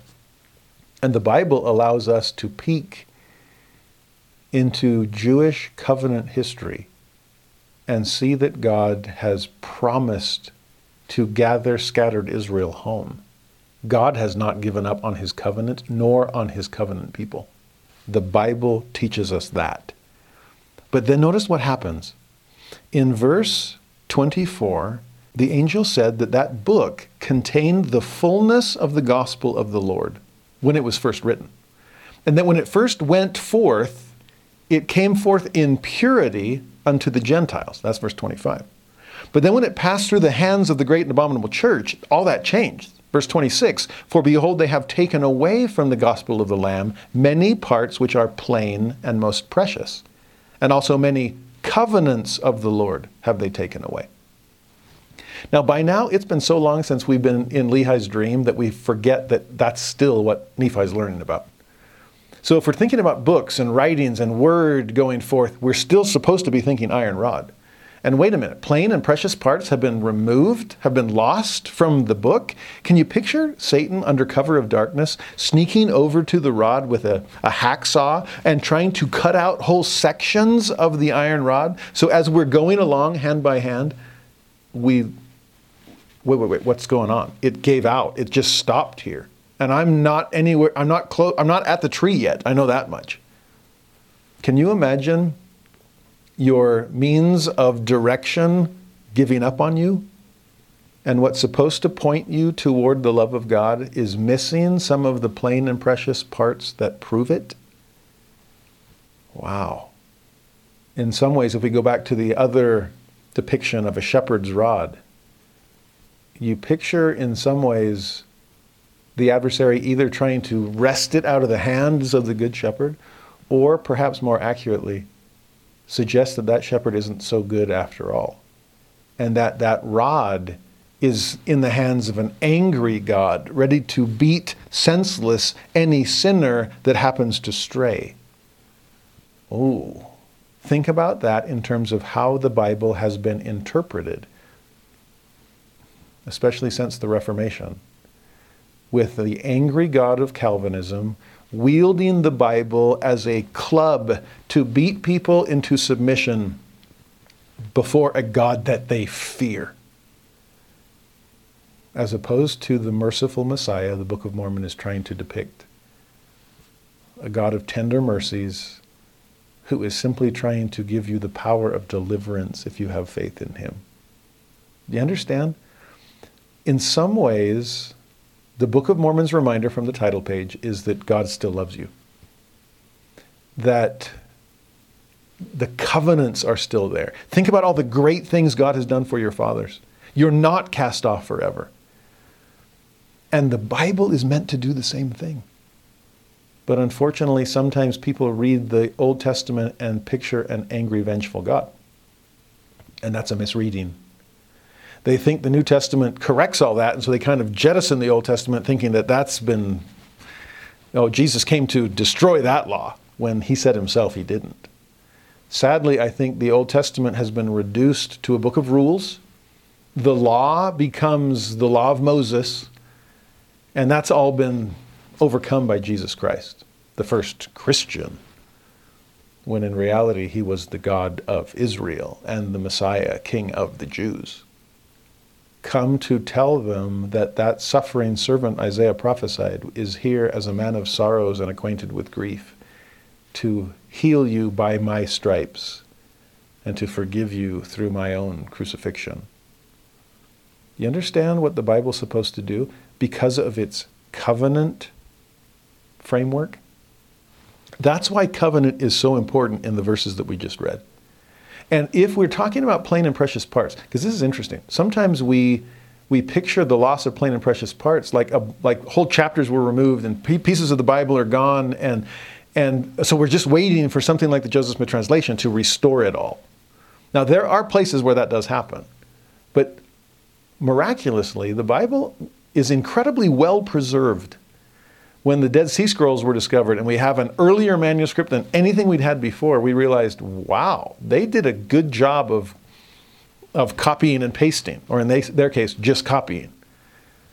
Uh, it's, I wouldn't say that big chunks of, of iron rod have been removed, but rather the way we view the iron rod in the first place. That's what's been changed instead of plain and precious parts being content, think of plain and precious parts being approach and perspective. Because if you stop reading the Bible through a covenant lens, and sadly, through the Reformation, the talk of covenant started to mean more like, well, there was a covenant of works through Moses, and then that was jettisoned so that we could have a covenant of grace through Jesus Christ. So faith over works. Okay, this covenant overcame that covenant. And that's an incorrect understanding of covenant. That's a loss of a plain and precious approach to the Bible, which is based on the covenant God made in premortality to send a Savior so that we could all come home. The covenant He made with Abraham, that's the most important one in the Old Testament. The Abrahamic covenant is the promise God made to the father of the faithful, saying, In thee and in thy seed shall all the families of the earth be blessed. So, in my, among my covenant people, I am going to choose. This is exclusivistic. I know it sounds that way. Forgive me. But just stay with me. I'm going to choose a covenant people, the house of Israel. I'm going to pick them. And I know that sounds oh, unfair to the rest, but keep reading because the exclusivity of a chosen people turns into the radical inclusivity of bringing everyone into the same kind of covenant relationship with God. That's why I'm choosing this people to go bless every family on earth. Okay? It's exclusivity in pursuit of radical inclusivity. And so if we read the Old Testament through that lens, that God chooses a covenant people in order for those chosen people to go out and choose everyone else to bring them into the covenant as well, that changes everything we see in the Old Testament as well as the New. No wonder that's good news for the Gentiles, because it's the only hope the Gentiles ever have to come into the covenant. No, again, no wonder it's of such great worth unto the Gentiles. This is your entrance. This is how you can come in. All the families of the earth, that includes you, come into the covenant. That's why we're extending it. That's why we're opening it, offering it to you. I hope this makes sense. Because what ends up happening from here is he continues to see apostasy as we move toward restoration, and he sees the house of Israel being scattered by the Gentiles when it was the Gentiles that were supposed to be gathering them. You were supposed to be our partners, and instead you became our persecutors. How could you let that happen? How, why, how, could the, how could Christians ever become anti Semitic? That's one way to say it. How could Europeans ever become such monsters when they colonialized the Western Hemisphere? How could, how could Gentiles treat the house of Israel in such a horrific way when it was thanks to the house of Israel that the Gentiles got their hands on this book anyway? The book of the Jews, not the book of the Christians. You understand? It, it's fascinating. But what ends up happening then is in God's plan, God's not going to give up on either party. Not going to give up on the house of Israel, not going to give up on the Gentiles. This book is going to keep wrestling, working with all of them. So in verse 34 of chapter 13, he says, Behold, saith the Lamb of God, after I have visited the remnant of the house of Israel, and this remnant of whom I speak is the seed of thy father. So you're going to have, Lehi's still going to have posterity. The Nephites are wiped out, but the Lamanites are still there, and they're a remnant that will remain. Wherefore, after I have visited them in judgment, and smitten them by the hand of the Gentiles, and after the Gentiles do stumble exceedingly because of the most plain and precious parts of the gospel of the Lamb, which have been kept back by that abominable church, which is the mother of harlots, saith the Lord. So, yeah, Jews and Gentiles are in the same sinking ship at this point. Well, when all of that happens, here's the Lord's promise, his covenant since it's a covenant framework, we've got to approach everything in. I will be merciful unto the Gentiles in that day, insomuch that I will bring forth unto them in mine own power much of my gospel, which shall be plain and precious, saith the Lord. You see, God's going to begin turning things around, and He's going to start with the Gentiles by giving them something that will contain his gospel, that will restore plain and precious parts. And since a covenant framework was lost in terms of a lens through which to see the Bible, that was one book. Maybe we need another book to clarify how the first book should have been read all along. So, verse 35 and 36 Behold, saith the Lamb, I will manifest myself unto thy seed, that they shall write many things which I shall minister unto them. And remember, thy seed for Nephi. Oh, there's going to be a Nephite record? Yeah, let's call it the Book of Mormon, shall we? It shall be plain and precious, which is exactly what was missing from the other book. After thy seed shall be destroyed and dwindle in unbelief, and also the seed of thy brethren, behold, these things these plain and precious things, these writings from your posterity, shall be hid up to come forth unto the Gentiles by the gift and power of the Lamb. That's where you see Joseph Smith appear on the scene. The three witnesses, the eight witnesses, the early church, a bunch of Gentiles, a bunch of Yankees coming together to embrace this ancient Nephite record, this ancient Israelite record, in which shall be written, My gospel, saith the Lamb and my rock and my salvation. In other words, the Book of Mormon is the key to this spiritual turnaround. And it's going to be a gift from a remnant of the house of Israel to the Gentiles, which will help the Gentiles see that the only hope they have is to enter into the same covenant with the God of Israel and thereby return to the house of Israel, its scattered remnant, and help gather them back into the covenant that was always intended for them from the start. I was trying to think of analogies for this, and almost I almost pictured oh, a bunch of non Latter day Saints living in an LDS community, but kicking them around and treating them bad because they don't understand them. And then the Latter day Saints, something happens to them and they're off.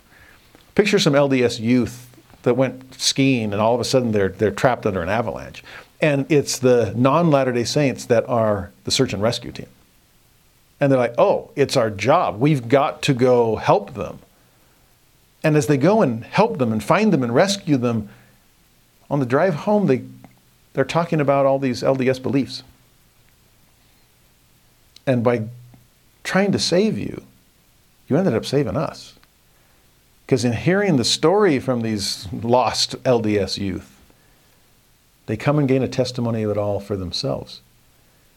You see, it's the Gentiles that have been kicking around the house of Israel for centuries.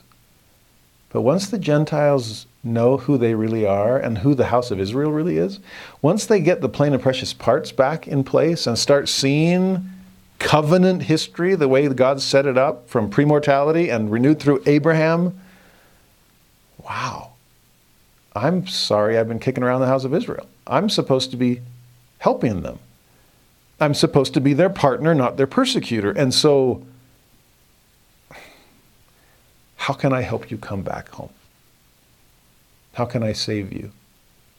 And the Gentiles are now instruments in the hands of God to bring the Jews back into covenant relationship. And that's what brought the, the, the, Gentiles into covenant relationship too. I saved, I was saved by participating in your salvation. How's that for hearts turning to each other? You with me? There's some fascinating truth here. Now, in verse 38, Nephi is still talking about the Bible, the record of the Jews. And he says, it's going to come back to the remnant of Lehi's seed. Someday you're going to have that book. And then in verse 39, after it had come forth unto them, I beheld other books, which came forth by the power of the Lamb from the Gentiles unto them. And those other books could include Book of Mormon, Doctrine and Covenants, Pearl of Great Price. There's so many other sources of truth that have been brought forth in this day of restoration. And notice what it's all for unto the convincing of the Gentiles and the remnant of the seed of my brethren, and also the Jews who were scattered upon all the face of the earth, that the records of the prophets and of the twelve apostles of the Lamb are true. I think Moroni must have pondered those words as he was writing the title page. It's all right there. The book is written for Lamanites, for Jews, for Gentiles, is trying to convince Jew and Gentile that Jesus is the Christ, is trying to remind them of the covenants God has made with them, that they're not cast off forever. Great things I've done for your fathers. That's what this book is for. That's what all these books are for. And this book is meant to defend and confirm the other book. It's interesting that for those who attack the Book of Mormon from an evangelical Christian perspective, for example, and say, oh, the Book of Mormon is adding scripture and it's, it's false and, and it's getting in the way of the Bible. And it, in some ways, it's like, no, the Book of Mormon would actually honor the Bible's supremacy. In terms of foundational, this is where the covenants were first written, recorded. The Book of Mormon knows its place as one that it's one to convince people that the Bible's actually true, that the covenants actually stand. As I used to say to evangelical friends in the South, in the Bible Belt, the Book of Mormon's the best friend the Bible ever had. It confirms what the Bible's trying to teach. In fact, it clarifies biblical truth by keeping it in a covenant framework.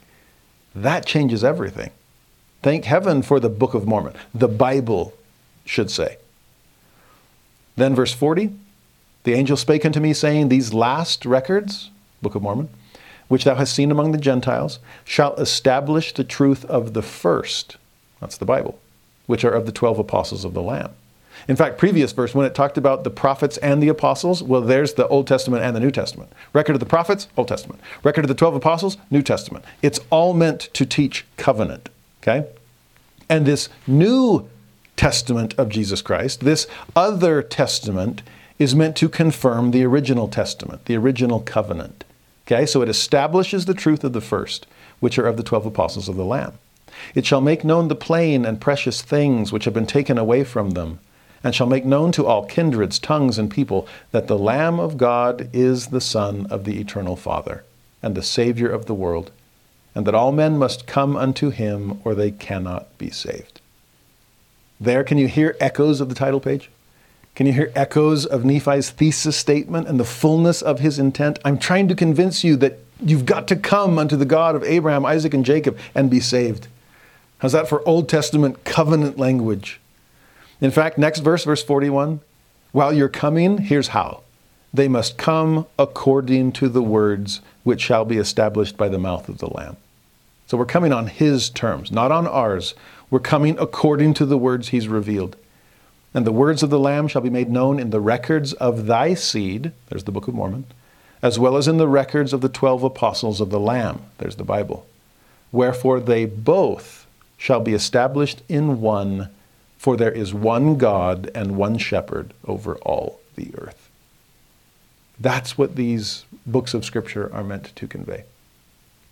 In some ways, shoring up the iron rod that was forged in the old world is an iron rod forged in the new. And these two overlapping, intertwining, shared testimonies of, of, the, of the Lord, shared witnesses of the covenant made between God and Abraham, that's how we'll find our way to the love of God. And whether it's a Jew coming in, a Gentile coming in, we're sending forth this iron rod in all directions in hopes of gathering out the Lord's sheep, people who will hear his voice and come running. That's the purpose of restoration, to reverse the problems of the apostasy. That's chapter 13 for you. Starring role, book. Uh, enemy, church. Great and abominable in all its various manifestations, okay? Pulling people away from the rod versus shoring up the rod to make sure people can come. The cosmic chess match is continuing, my friends. And there you get to chapter 14. I'll have to do this in, with lightning speed. But here we see the very the last days. We'll meet John the Revelator by the time we're done, and we'll pick up with the book of Revelation. But the way this starts, notice verse 1 and 2. And it shall come to pass that if and this is a huge if here, if the Gentiles shall hearken unto the Lamb of God, in that day that he shall manifest himself unto them in word, and also in power, in very deed, unto the taking away of their stumbling blocks. That's a long way of saying when the Book of Mormon comes forth. When this book that's meant to shore up the plain and precious parts of the iron rod, this book that's meant to wake up the Gentiles to their role in reestablishing the covenant with Israel. If the Gentiles will listen to that and harden not their hearts against the Lamb of God, they shall be numbered among the seed of thy father. Yea, they shall be numbered among the house of Israel. They shall be a blessed people upon the promised land forever.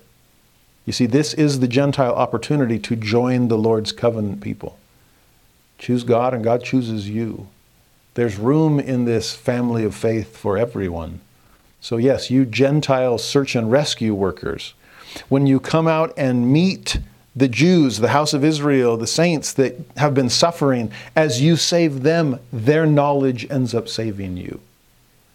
And so, if you'll just soften your heart, open your eyes and ears and heart, partake of the fruit, taste some of this, it will change you. Because if you don't, then nobody stands a chance. You've cut yourself off from the house of Israel, and now the house of Israel has no Gentile saviors to help them come home. That's what he says in verse 6 and 7. Therefore, woe be unto the Gentiles, if it so be that they harden their hearts against the Lamb of God. You get that? Woe because of all you'd be missing if you reject what God is offering you. No, the time cometh, saith the Lamb of God, that I will work a great and a marvelous work among the children of men. See, Nephi can't help but quote Isaiah here, his favorite prophet a work which shall be everlasting, either on the one hand or on the other, either to the convincing of them unto peace and life eternal, or unto the deliverance of them to the hardness of their hearts and the blindness of their minds, unto their being brought down into captivity and also into destruction, both temporally and spiritually, according to the captivity of the devil of which I have spoken. There's Isaiah 29 for you. Nephi will spend a lot of time with that later on. But the restored gospel really will be a two edged sword, it'll cut both ways. You can either accept it or reject it. But in rejecting it, you've rejected the iron rod. You've rejected a, a path to the love of God. You've rejected your opportunity to play a part in the salvation of God's people. That's what this book is for. The way the angel says it in verse 8 Remember thou the covenants of the Father unto the house of Israel? I said unto him, Yea. Which is interesting. Like, hey, do, uh, in all this conversation, do not lose sight of the all important concept of covenant. That's what we're looking through for throughout human history. In fact, covenant, the word, appears four times in chapter 13, four times in chapter 14, three times in chapter 15. That's what it's all about. And so, with this reminder that it's covenant lens that we're supposed to be looking through everything, then let me remind you of something different. I don't want you to lose sight of covenant when because this is not coming out of left field. Verse 10 He said unto me, Behold, there are saved two churches only. There's the stark dualism of apocalyptic literature. There's no middle ground, no spiritual Switzerland. Pick a side, that's all you got. Okay? There are two churches only. The one is the church of the Lamb of God, and the other is the church of the devil. Wherefore, whoso belongeth not to the church of the Lamb of God, well, there's only one other option, so you know where you are, belongeth to that great church, which is the mother of abominations, and she is the whore of all the earth. Again, think of churches metaphorically. Any institution, any ideology that moves people in one direction or the other. I mean, this is black and white, but that's apocalypticism for you. This is, are you on my side or, or not? This is the Lord saying, if you're not for me, you're against me. And, and that's where we are. And so, if whatever earthly allegiances you might have, whatever mortal memberships you carry, whether Catholic, Protestant, Jewish, Muslim, atheist, believer, Latter day Saint, former Latter day Saint, whatever it might be, are you moving people toward the love of God or away from it?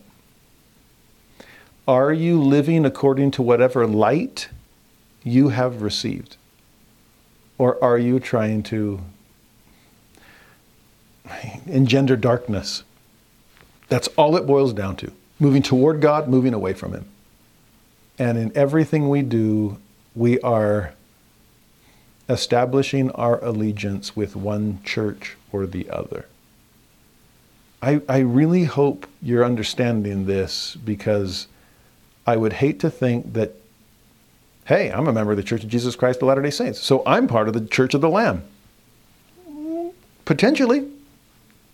Or those people aren't part of my church, therefore they must, and if there's only two, they must be the church of the devil. Oh, there are good people moving in good directions in all kinds of different organizations. And there are those even within ours that seem to be moving away from the tree rather than towards it. So please keep this in mind. Are we on Zion's side or Babylon's? And then notice the difference between them for most of much of the rest of this chapter, he'll point out the differences between the two. That's where this is where Nephi becomes most like John in the book of Revelation. Again, this is the passing lane. He's about to hand the baton over. And so when he says things like verse 11, I looked and beheld the whore of all the earth, and she sat upon many waters, and she had dominion over all the earth, among all nations, kindreds, tongues, people. It's like, wow, do we even stand a chance?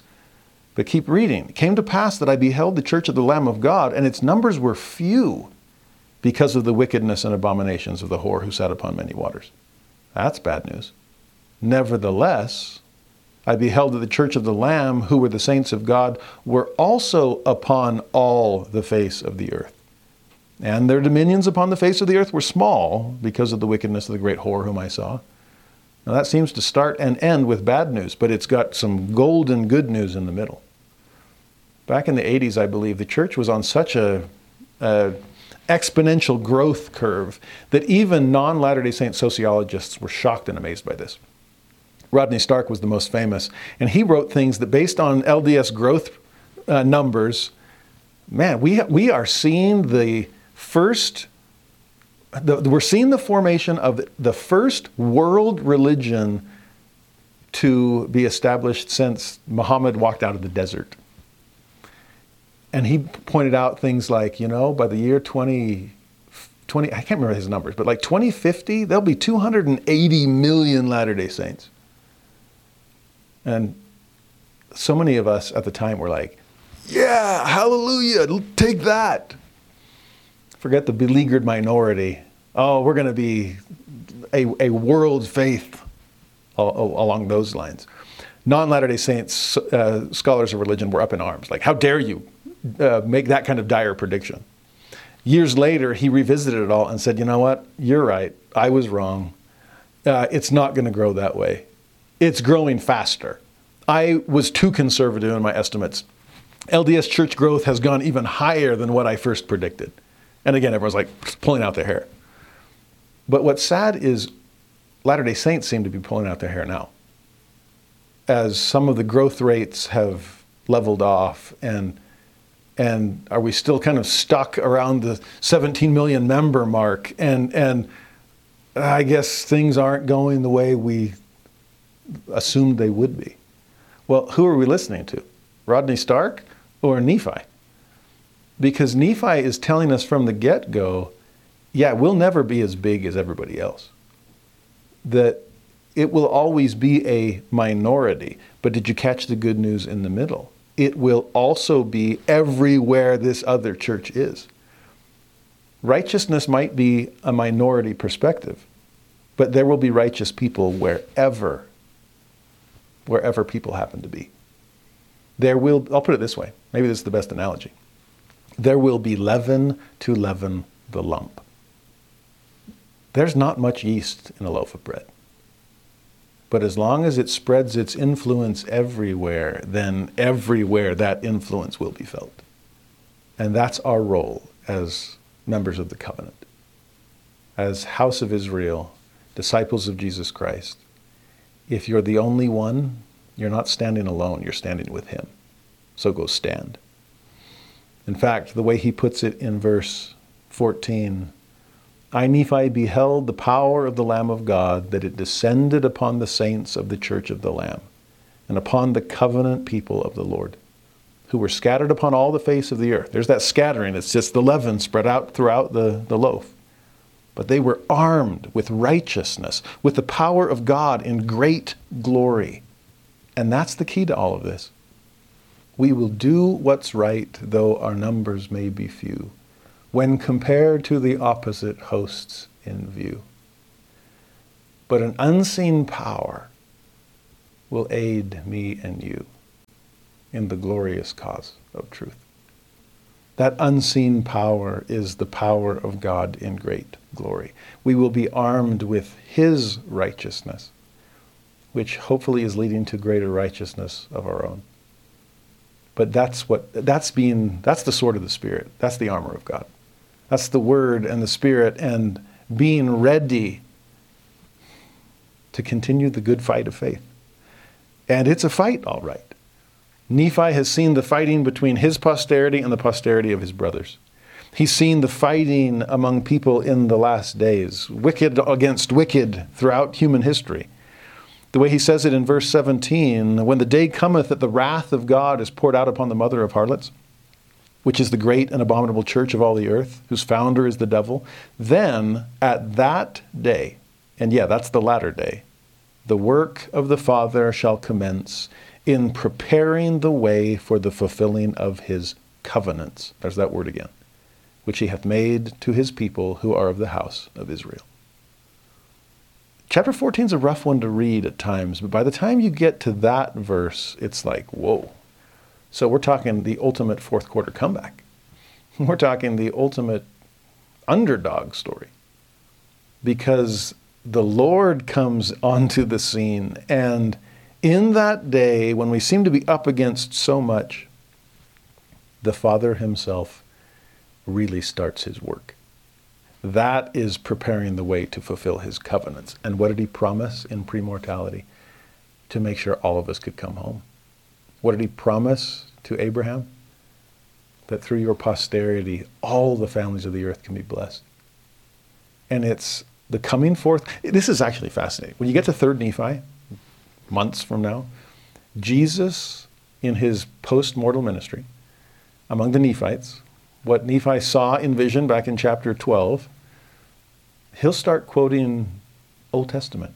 he'll quote Isaiah and Micah, and it's all house of Israel language, and it's covenant framework.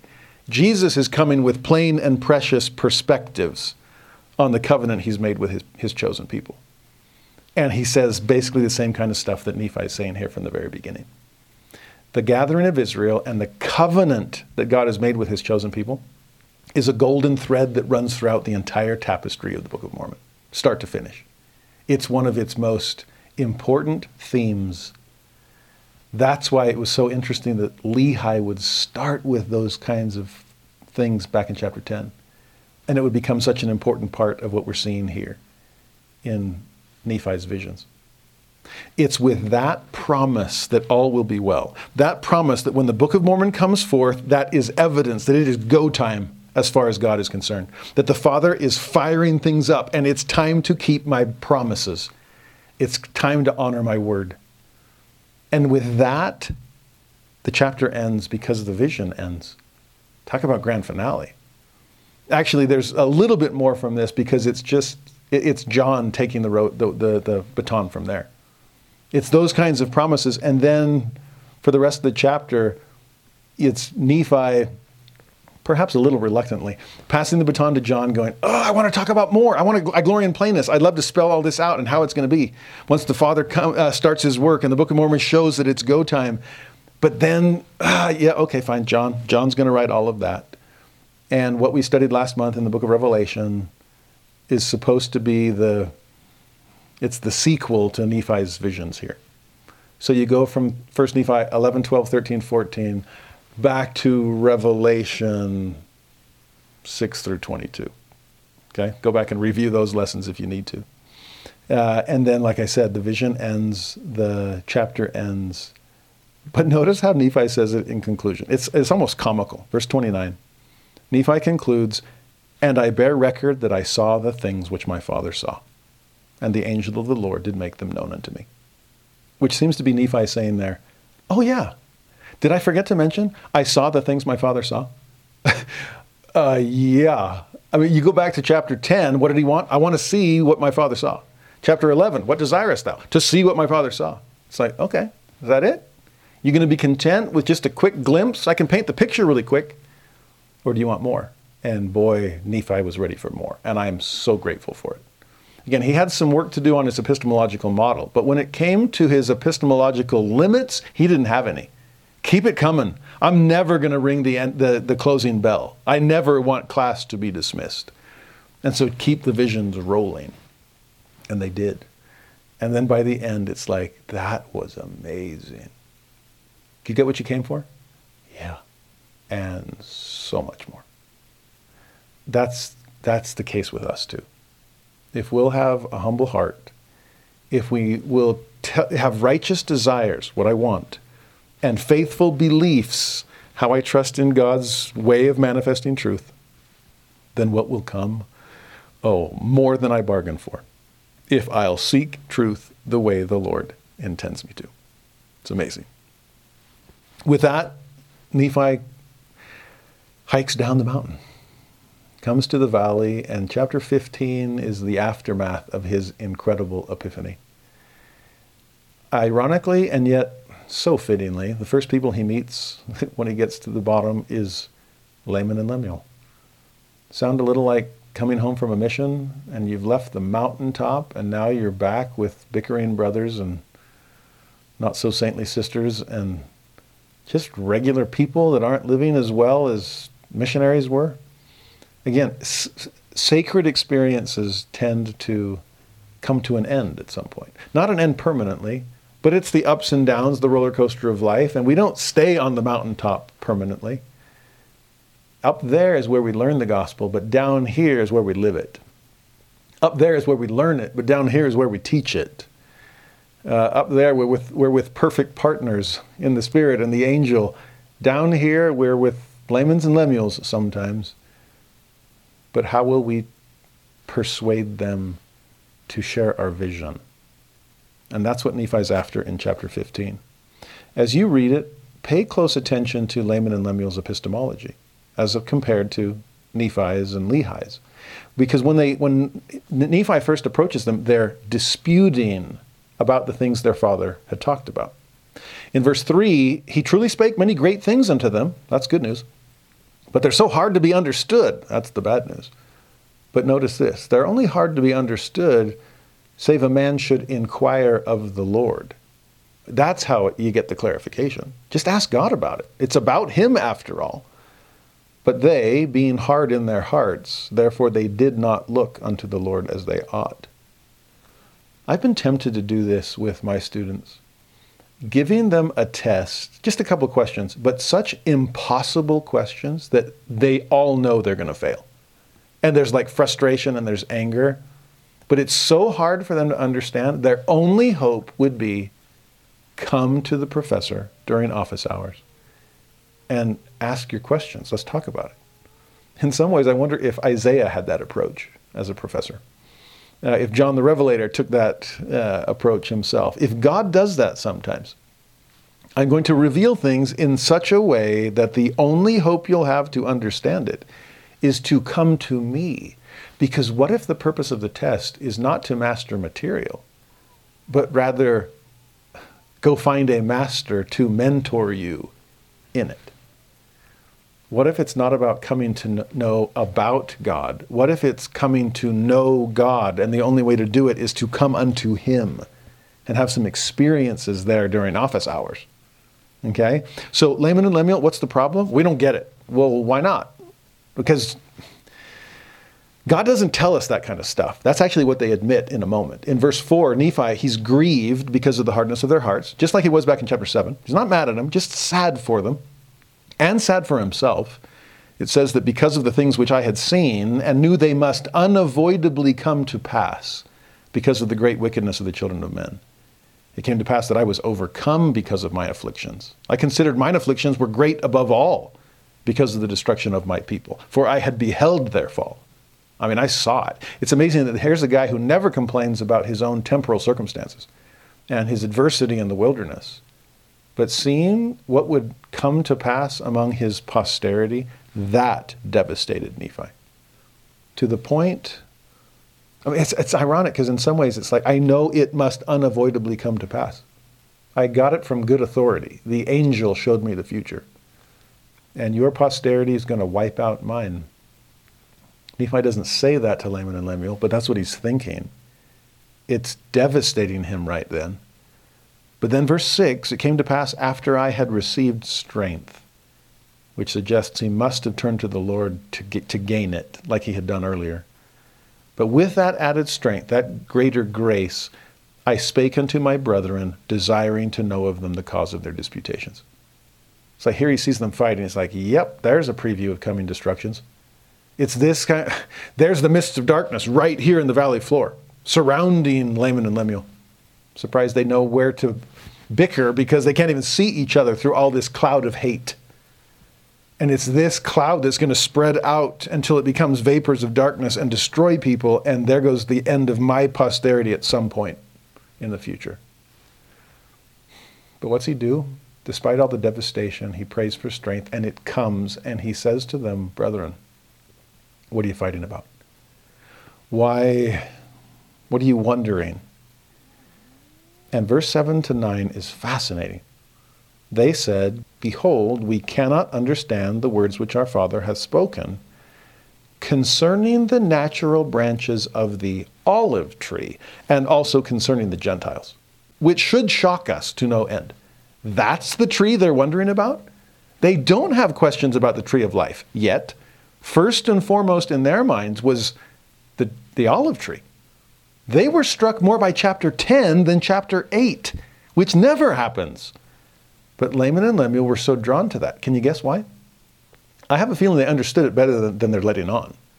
Like, wait, if we're part of the house of Israel, if we're part of that tree, and dad said that the branches would be cut off, that's exactly what's happened to us.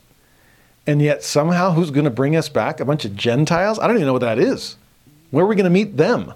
And they're supposed to bring us back to Jerusalem. They're supposed to give us the land of our inheritance. They're going to restore the property that Laban stole. How's that, how's that going to work? They are wondering about those concepts that dad had taught them about. Well, Nephi responds, Well, have you inquired of the Lord? And they said, No, we have not. For the Lord maketh no such thing known unto us, which again would be a self fulfilling prophecy. You might have the right desires. I want to know these things. Hey, I did too. But your beliefs are off. I believe that God can manifest truth through the Spirit, and He's done it in the past, He'll do it in the future. So why not with me? If I diligently seek, then I'll find. I, I believe that. And it's what motivated me to go climb the mountain. well, to get caught up there by the Spirit. You guys have the right goals, but not the right beliefs. You still don't understand the dealings of that God who hath created you. You don't think he talks to his children. And no wonder, as a result, you won't talk to him. Man, silent treatment on both parts, that's got to be rough. Change your beliefs, and your behaviors will follow, and you'll end up learning the things that you're looking for. Nephi explains that in verse 11. Do ye not remember the things which the Lord hath said? If ye will not harden your hearts, that's one problem you guys have. Ask me in faith, that's something you're lacking. Believing ye shall receive, which you don't. With diligence in keeping my commandments, which has always been hard for you. If you could do it right, surely these things shall be made known unto you. But since you're not qualifying under those standards, I guess you're going to be left in darkness. Well, let me see what I can do to offer you some light. After all, even though I've seen the future and it looks unavoidable, I'm going to fight for a better future, come what may. I love Nephi's faith in that. Instead of throwing in the towel and saying, I know how this game ends, I'm going to play it to the best of my ability. And I'm not going to, like I said, I'm not blaming Laman and Lemuel. It's my own posterity's pride that's the problem.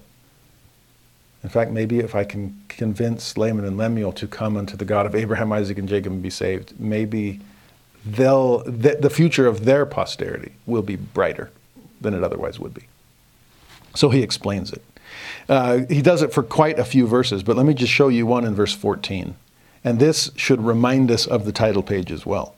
Nephi says to his brothers, At that day shall the remnant of our seed know that they are of the house of Israel that they are the covenant people of the Lord. There's that word again. Then shall they know and come to the knowledge of their forefathers. Remember, that's on the title page. They'll know the great things that God has done for their fathers. Also, to the knowledge of the gospel of their Redeemer. Remember, they're going to be convinced, Jew and Gentile, that Jesus is the Christ, which was ministered unto their fathers by him. Wherefore they shall come to the knowledge of their Redeemer and the very points of his doctrine.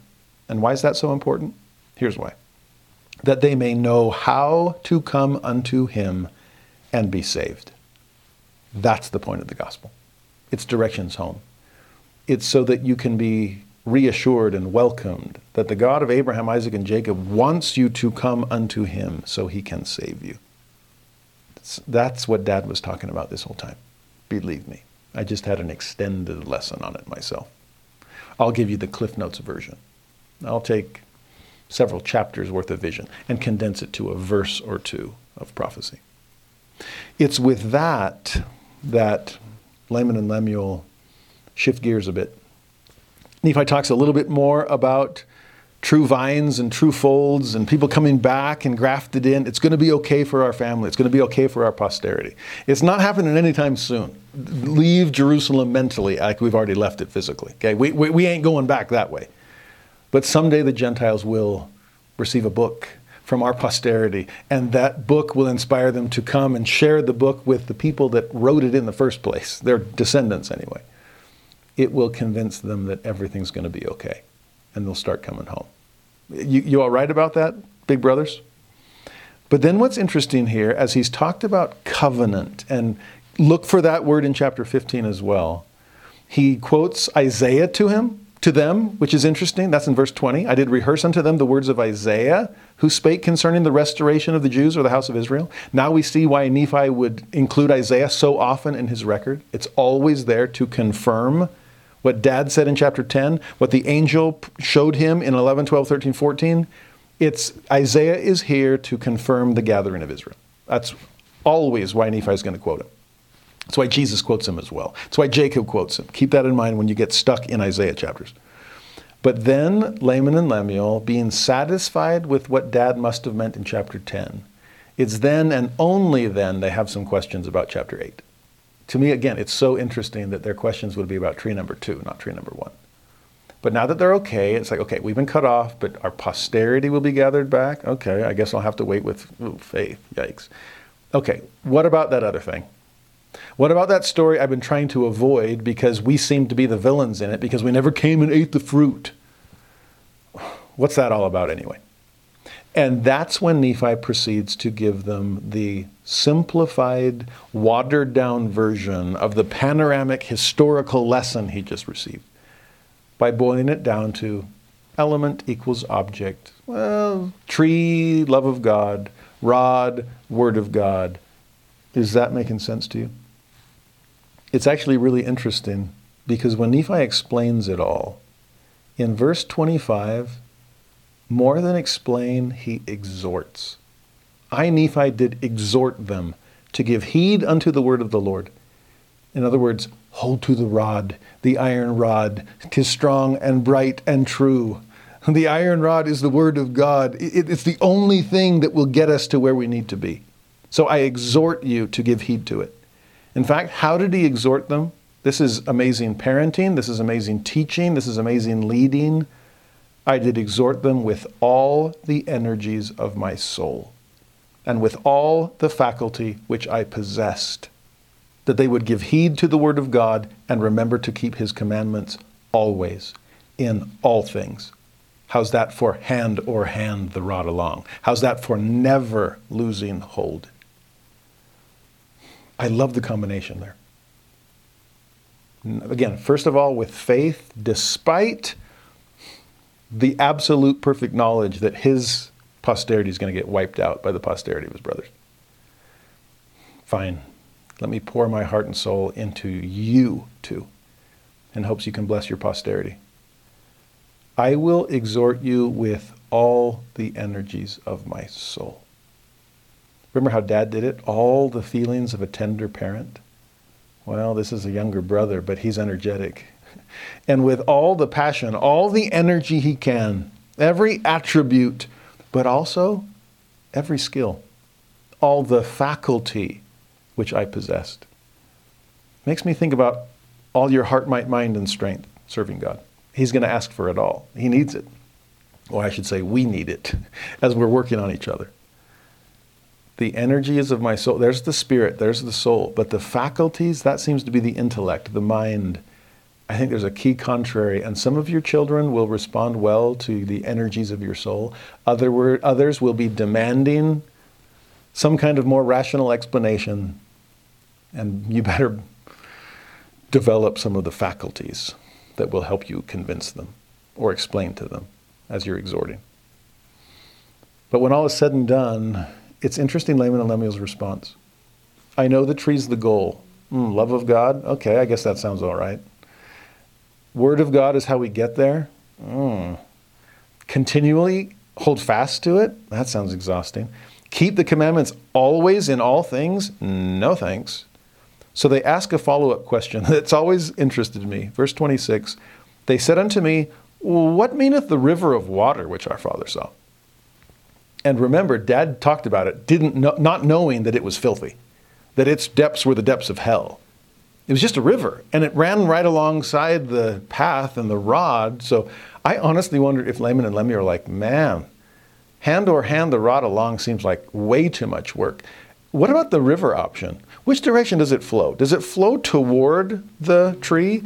Because if it's like a lazy river and we can just kind of grab an inner tube and just kind of float our way down the current and then just get off at the right moment, maybe that's what the, we grab the last little bit of the iron rod to pull ourselves up out of the pool and then we can eat some fruit, you know, riverside. And Nephi's like, no, no, no, no, no. If Laman and Lemuel are seeking an easier way, there isn't one here. It is, it's a battle to get through the mist of darkness. It's a fight to ignore the mocking masses in the building. Believe me, I've seen it all. there's only one way to go, and it's probably uphill most of the oh, most of the way. But it involves God's word. Hold to it. That's why he explains to his brothers, "Oh, it was filthy water." So yeah, that's not an option. You don't want that. That's in some ways even worse than the great and spacious building. That seems to be where the people in the building are trying to get people to drown you there. So no, not an option. That's the funny thing about dad though. Dad is such an incurable optimist. He didn't even realize or notice how filthy the water was. It became painfully clear to me in my visions, but not, not, not dear old dad. Maybe that's why he puts up with you guys, because he has hope for your future. Maybe that's why I'm giving you my best shot, because I have hope for you too. To me, it's an amazing thing to, to trust in the future.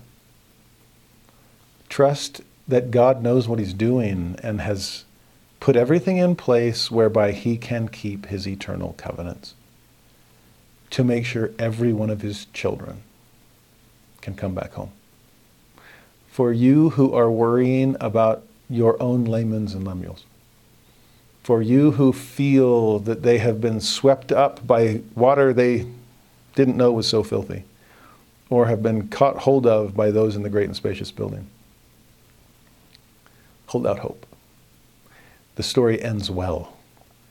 And if we can simply be armed with the power of God in great glory, if we can approach our prodigals with all the energies of our soul and all the faculties that we possess or can develop with practice,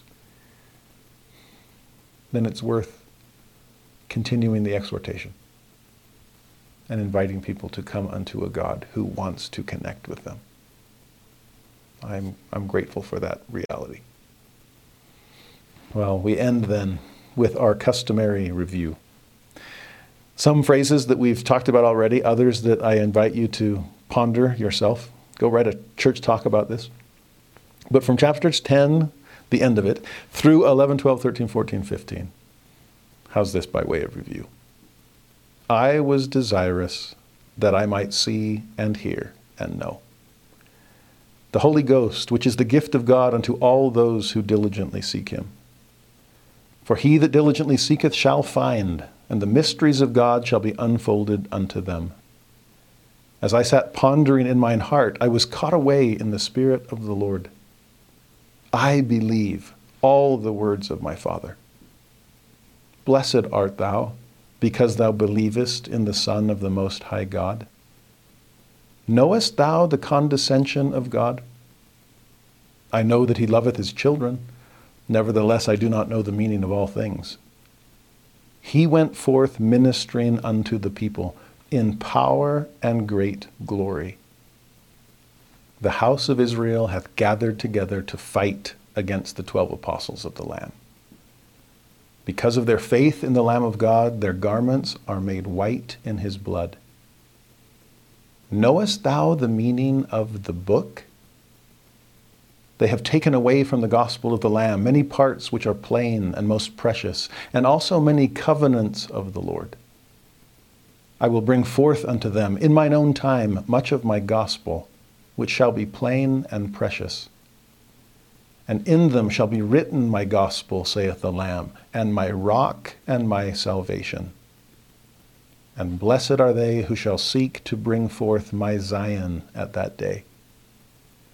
Whoso shall publish peace, yea, tidings of great joy, how beautiful upon the mountains shall they be.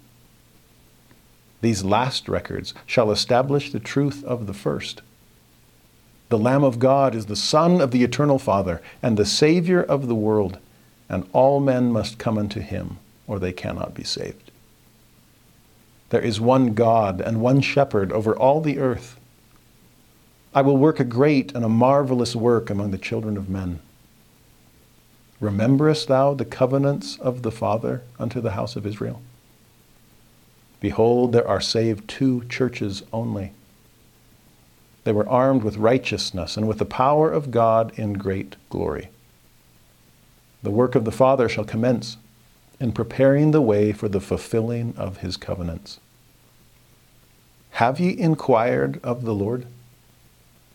Ask me in faith, believing that ye shall receive, with diligence in keeping my commandments, that they may know how to come unto him and be saved. Their everlasting God, their rock and their salvation. Whoso would hearken unto the word of God and would hold fast unto it, they would never perish. I did exhort them with all the energies of my soul and with all the faculty which I possessed. Remember to keep his commandments always in all things.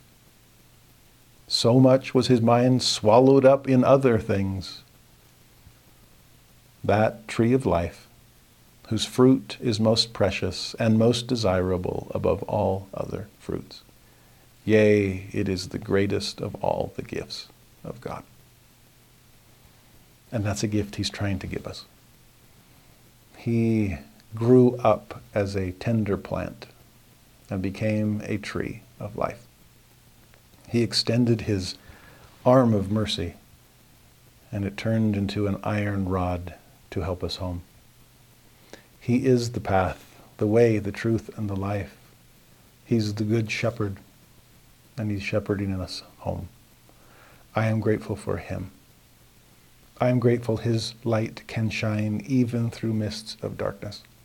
I'm grateful his voice can be heard above the mocking laughter of those in the great and spacious building. The rest of our time in the Book of Mormon will be spent in the valley of decision, deciding which side we're on and which direction we'll go. I pray that we can have not only an open heart, but maybe even more importantly, an open mouth. Not just to share the truth, but rather to take something in, namely the fruit of the tree of life. I invite us, myself included, to partake, to eat, to feast, knowing that that fruit is the most desirable of any fruit on earth.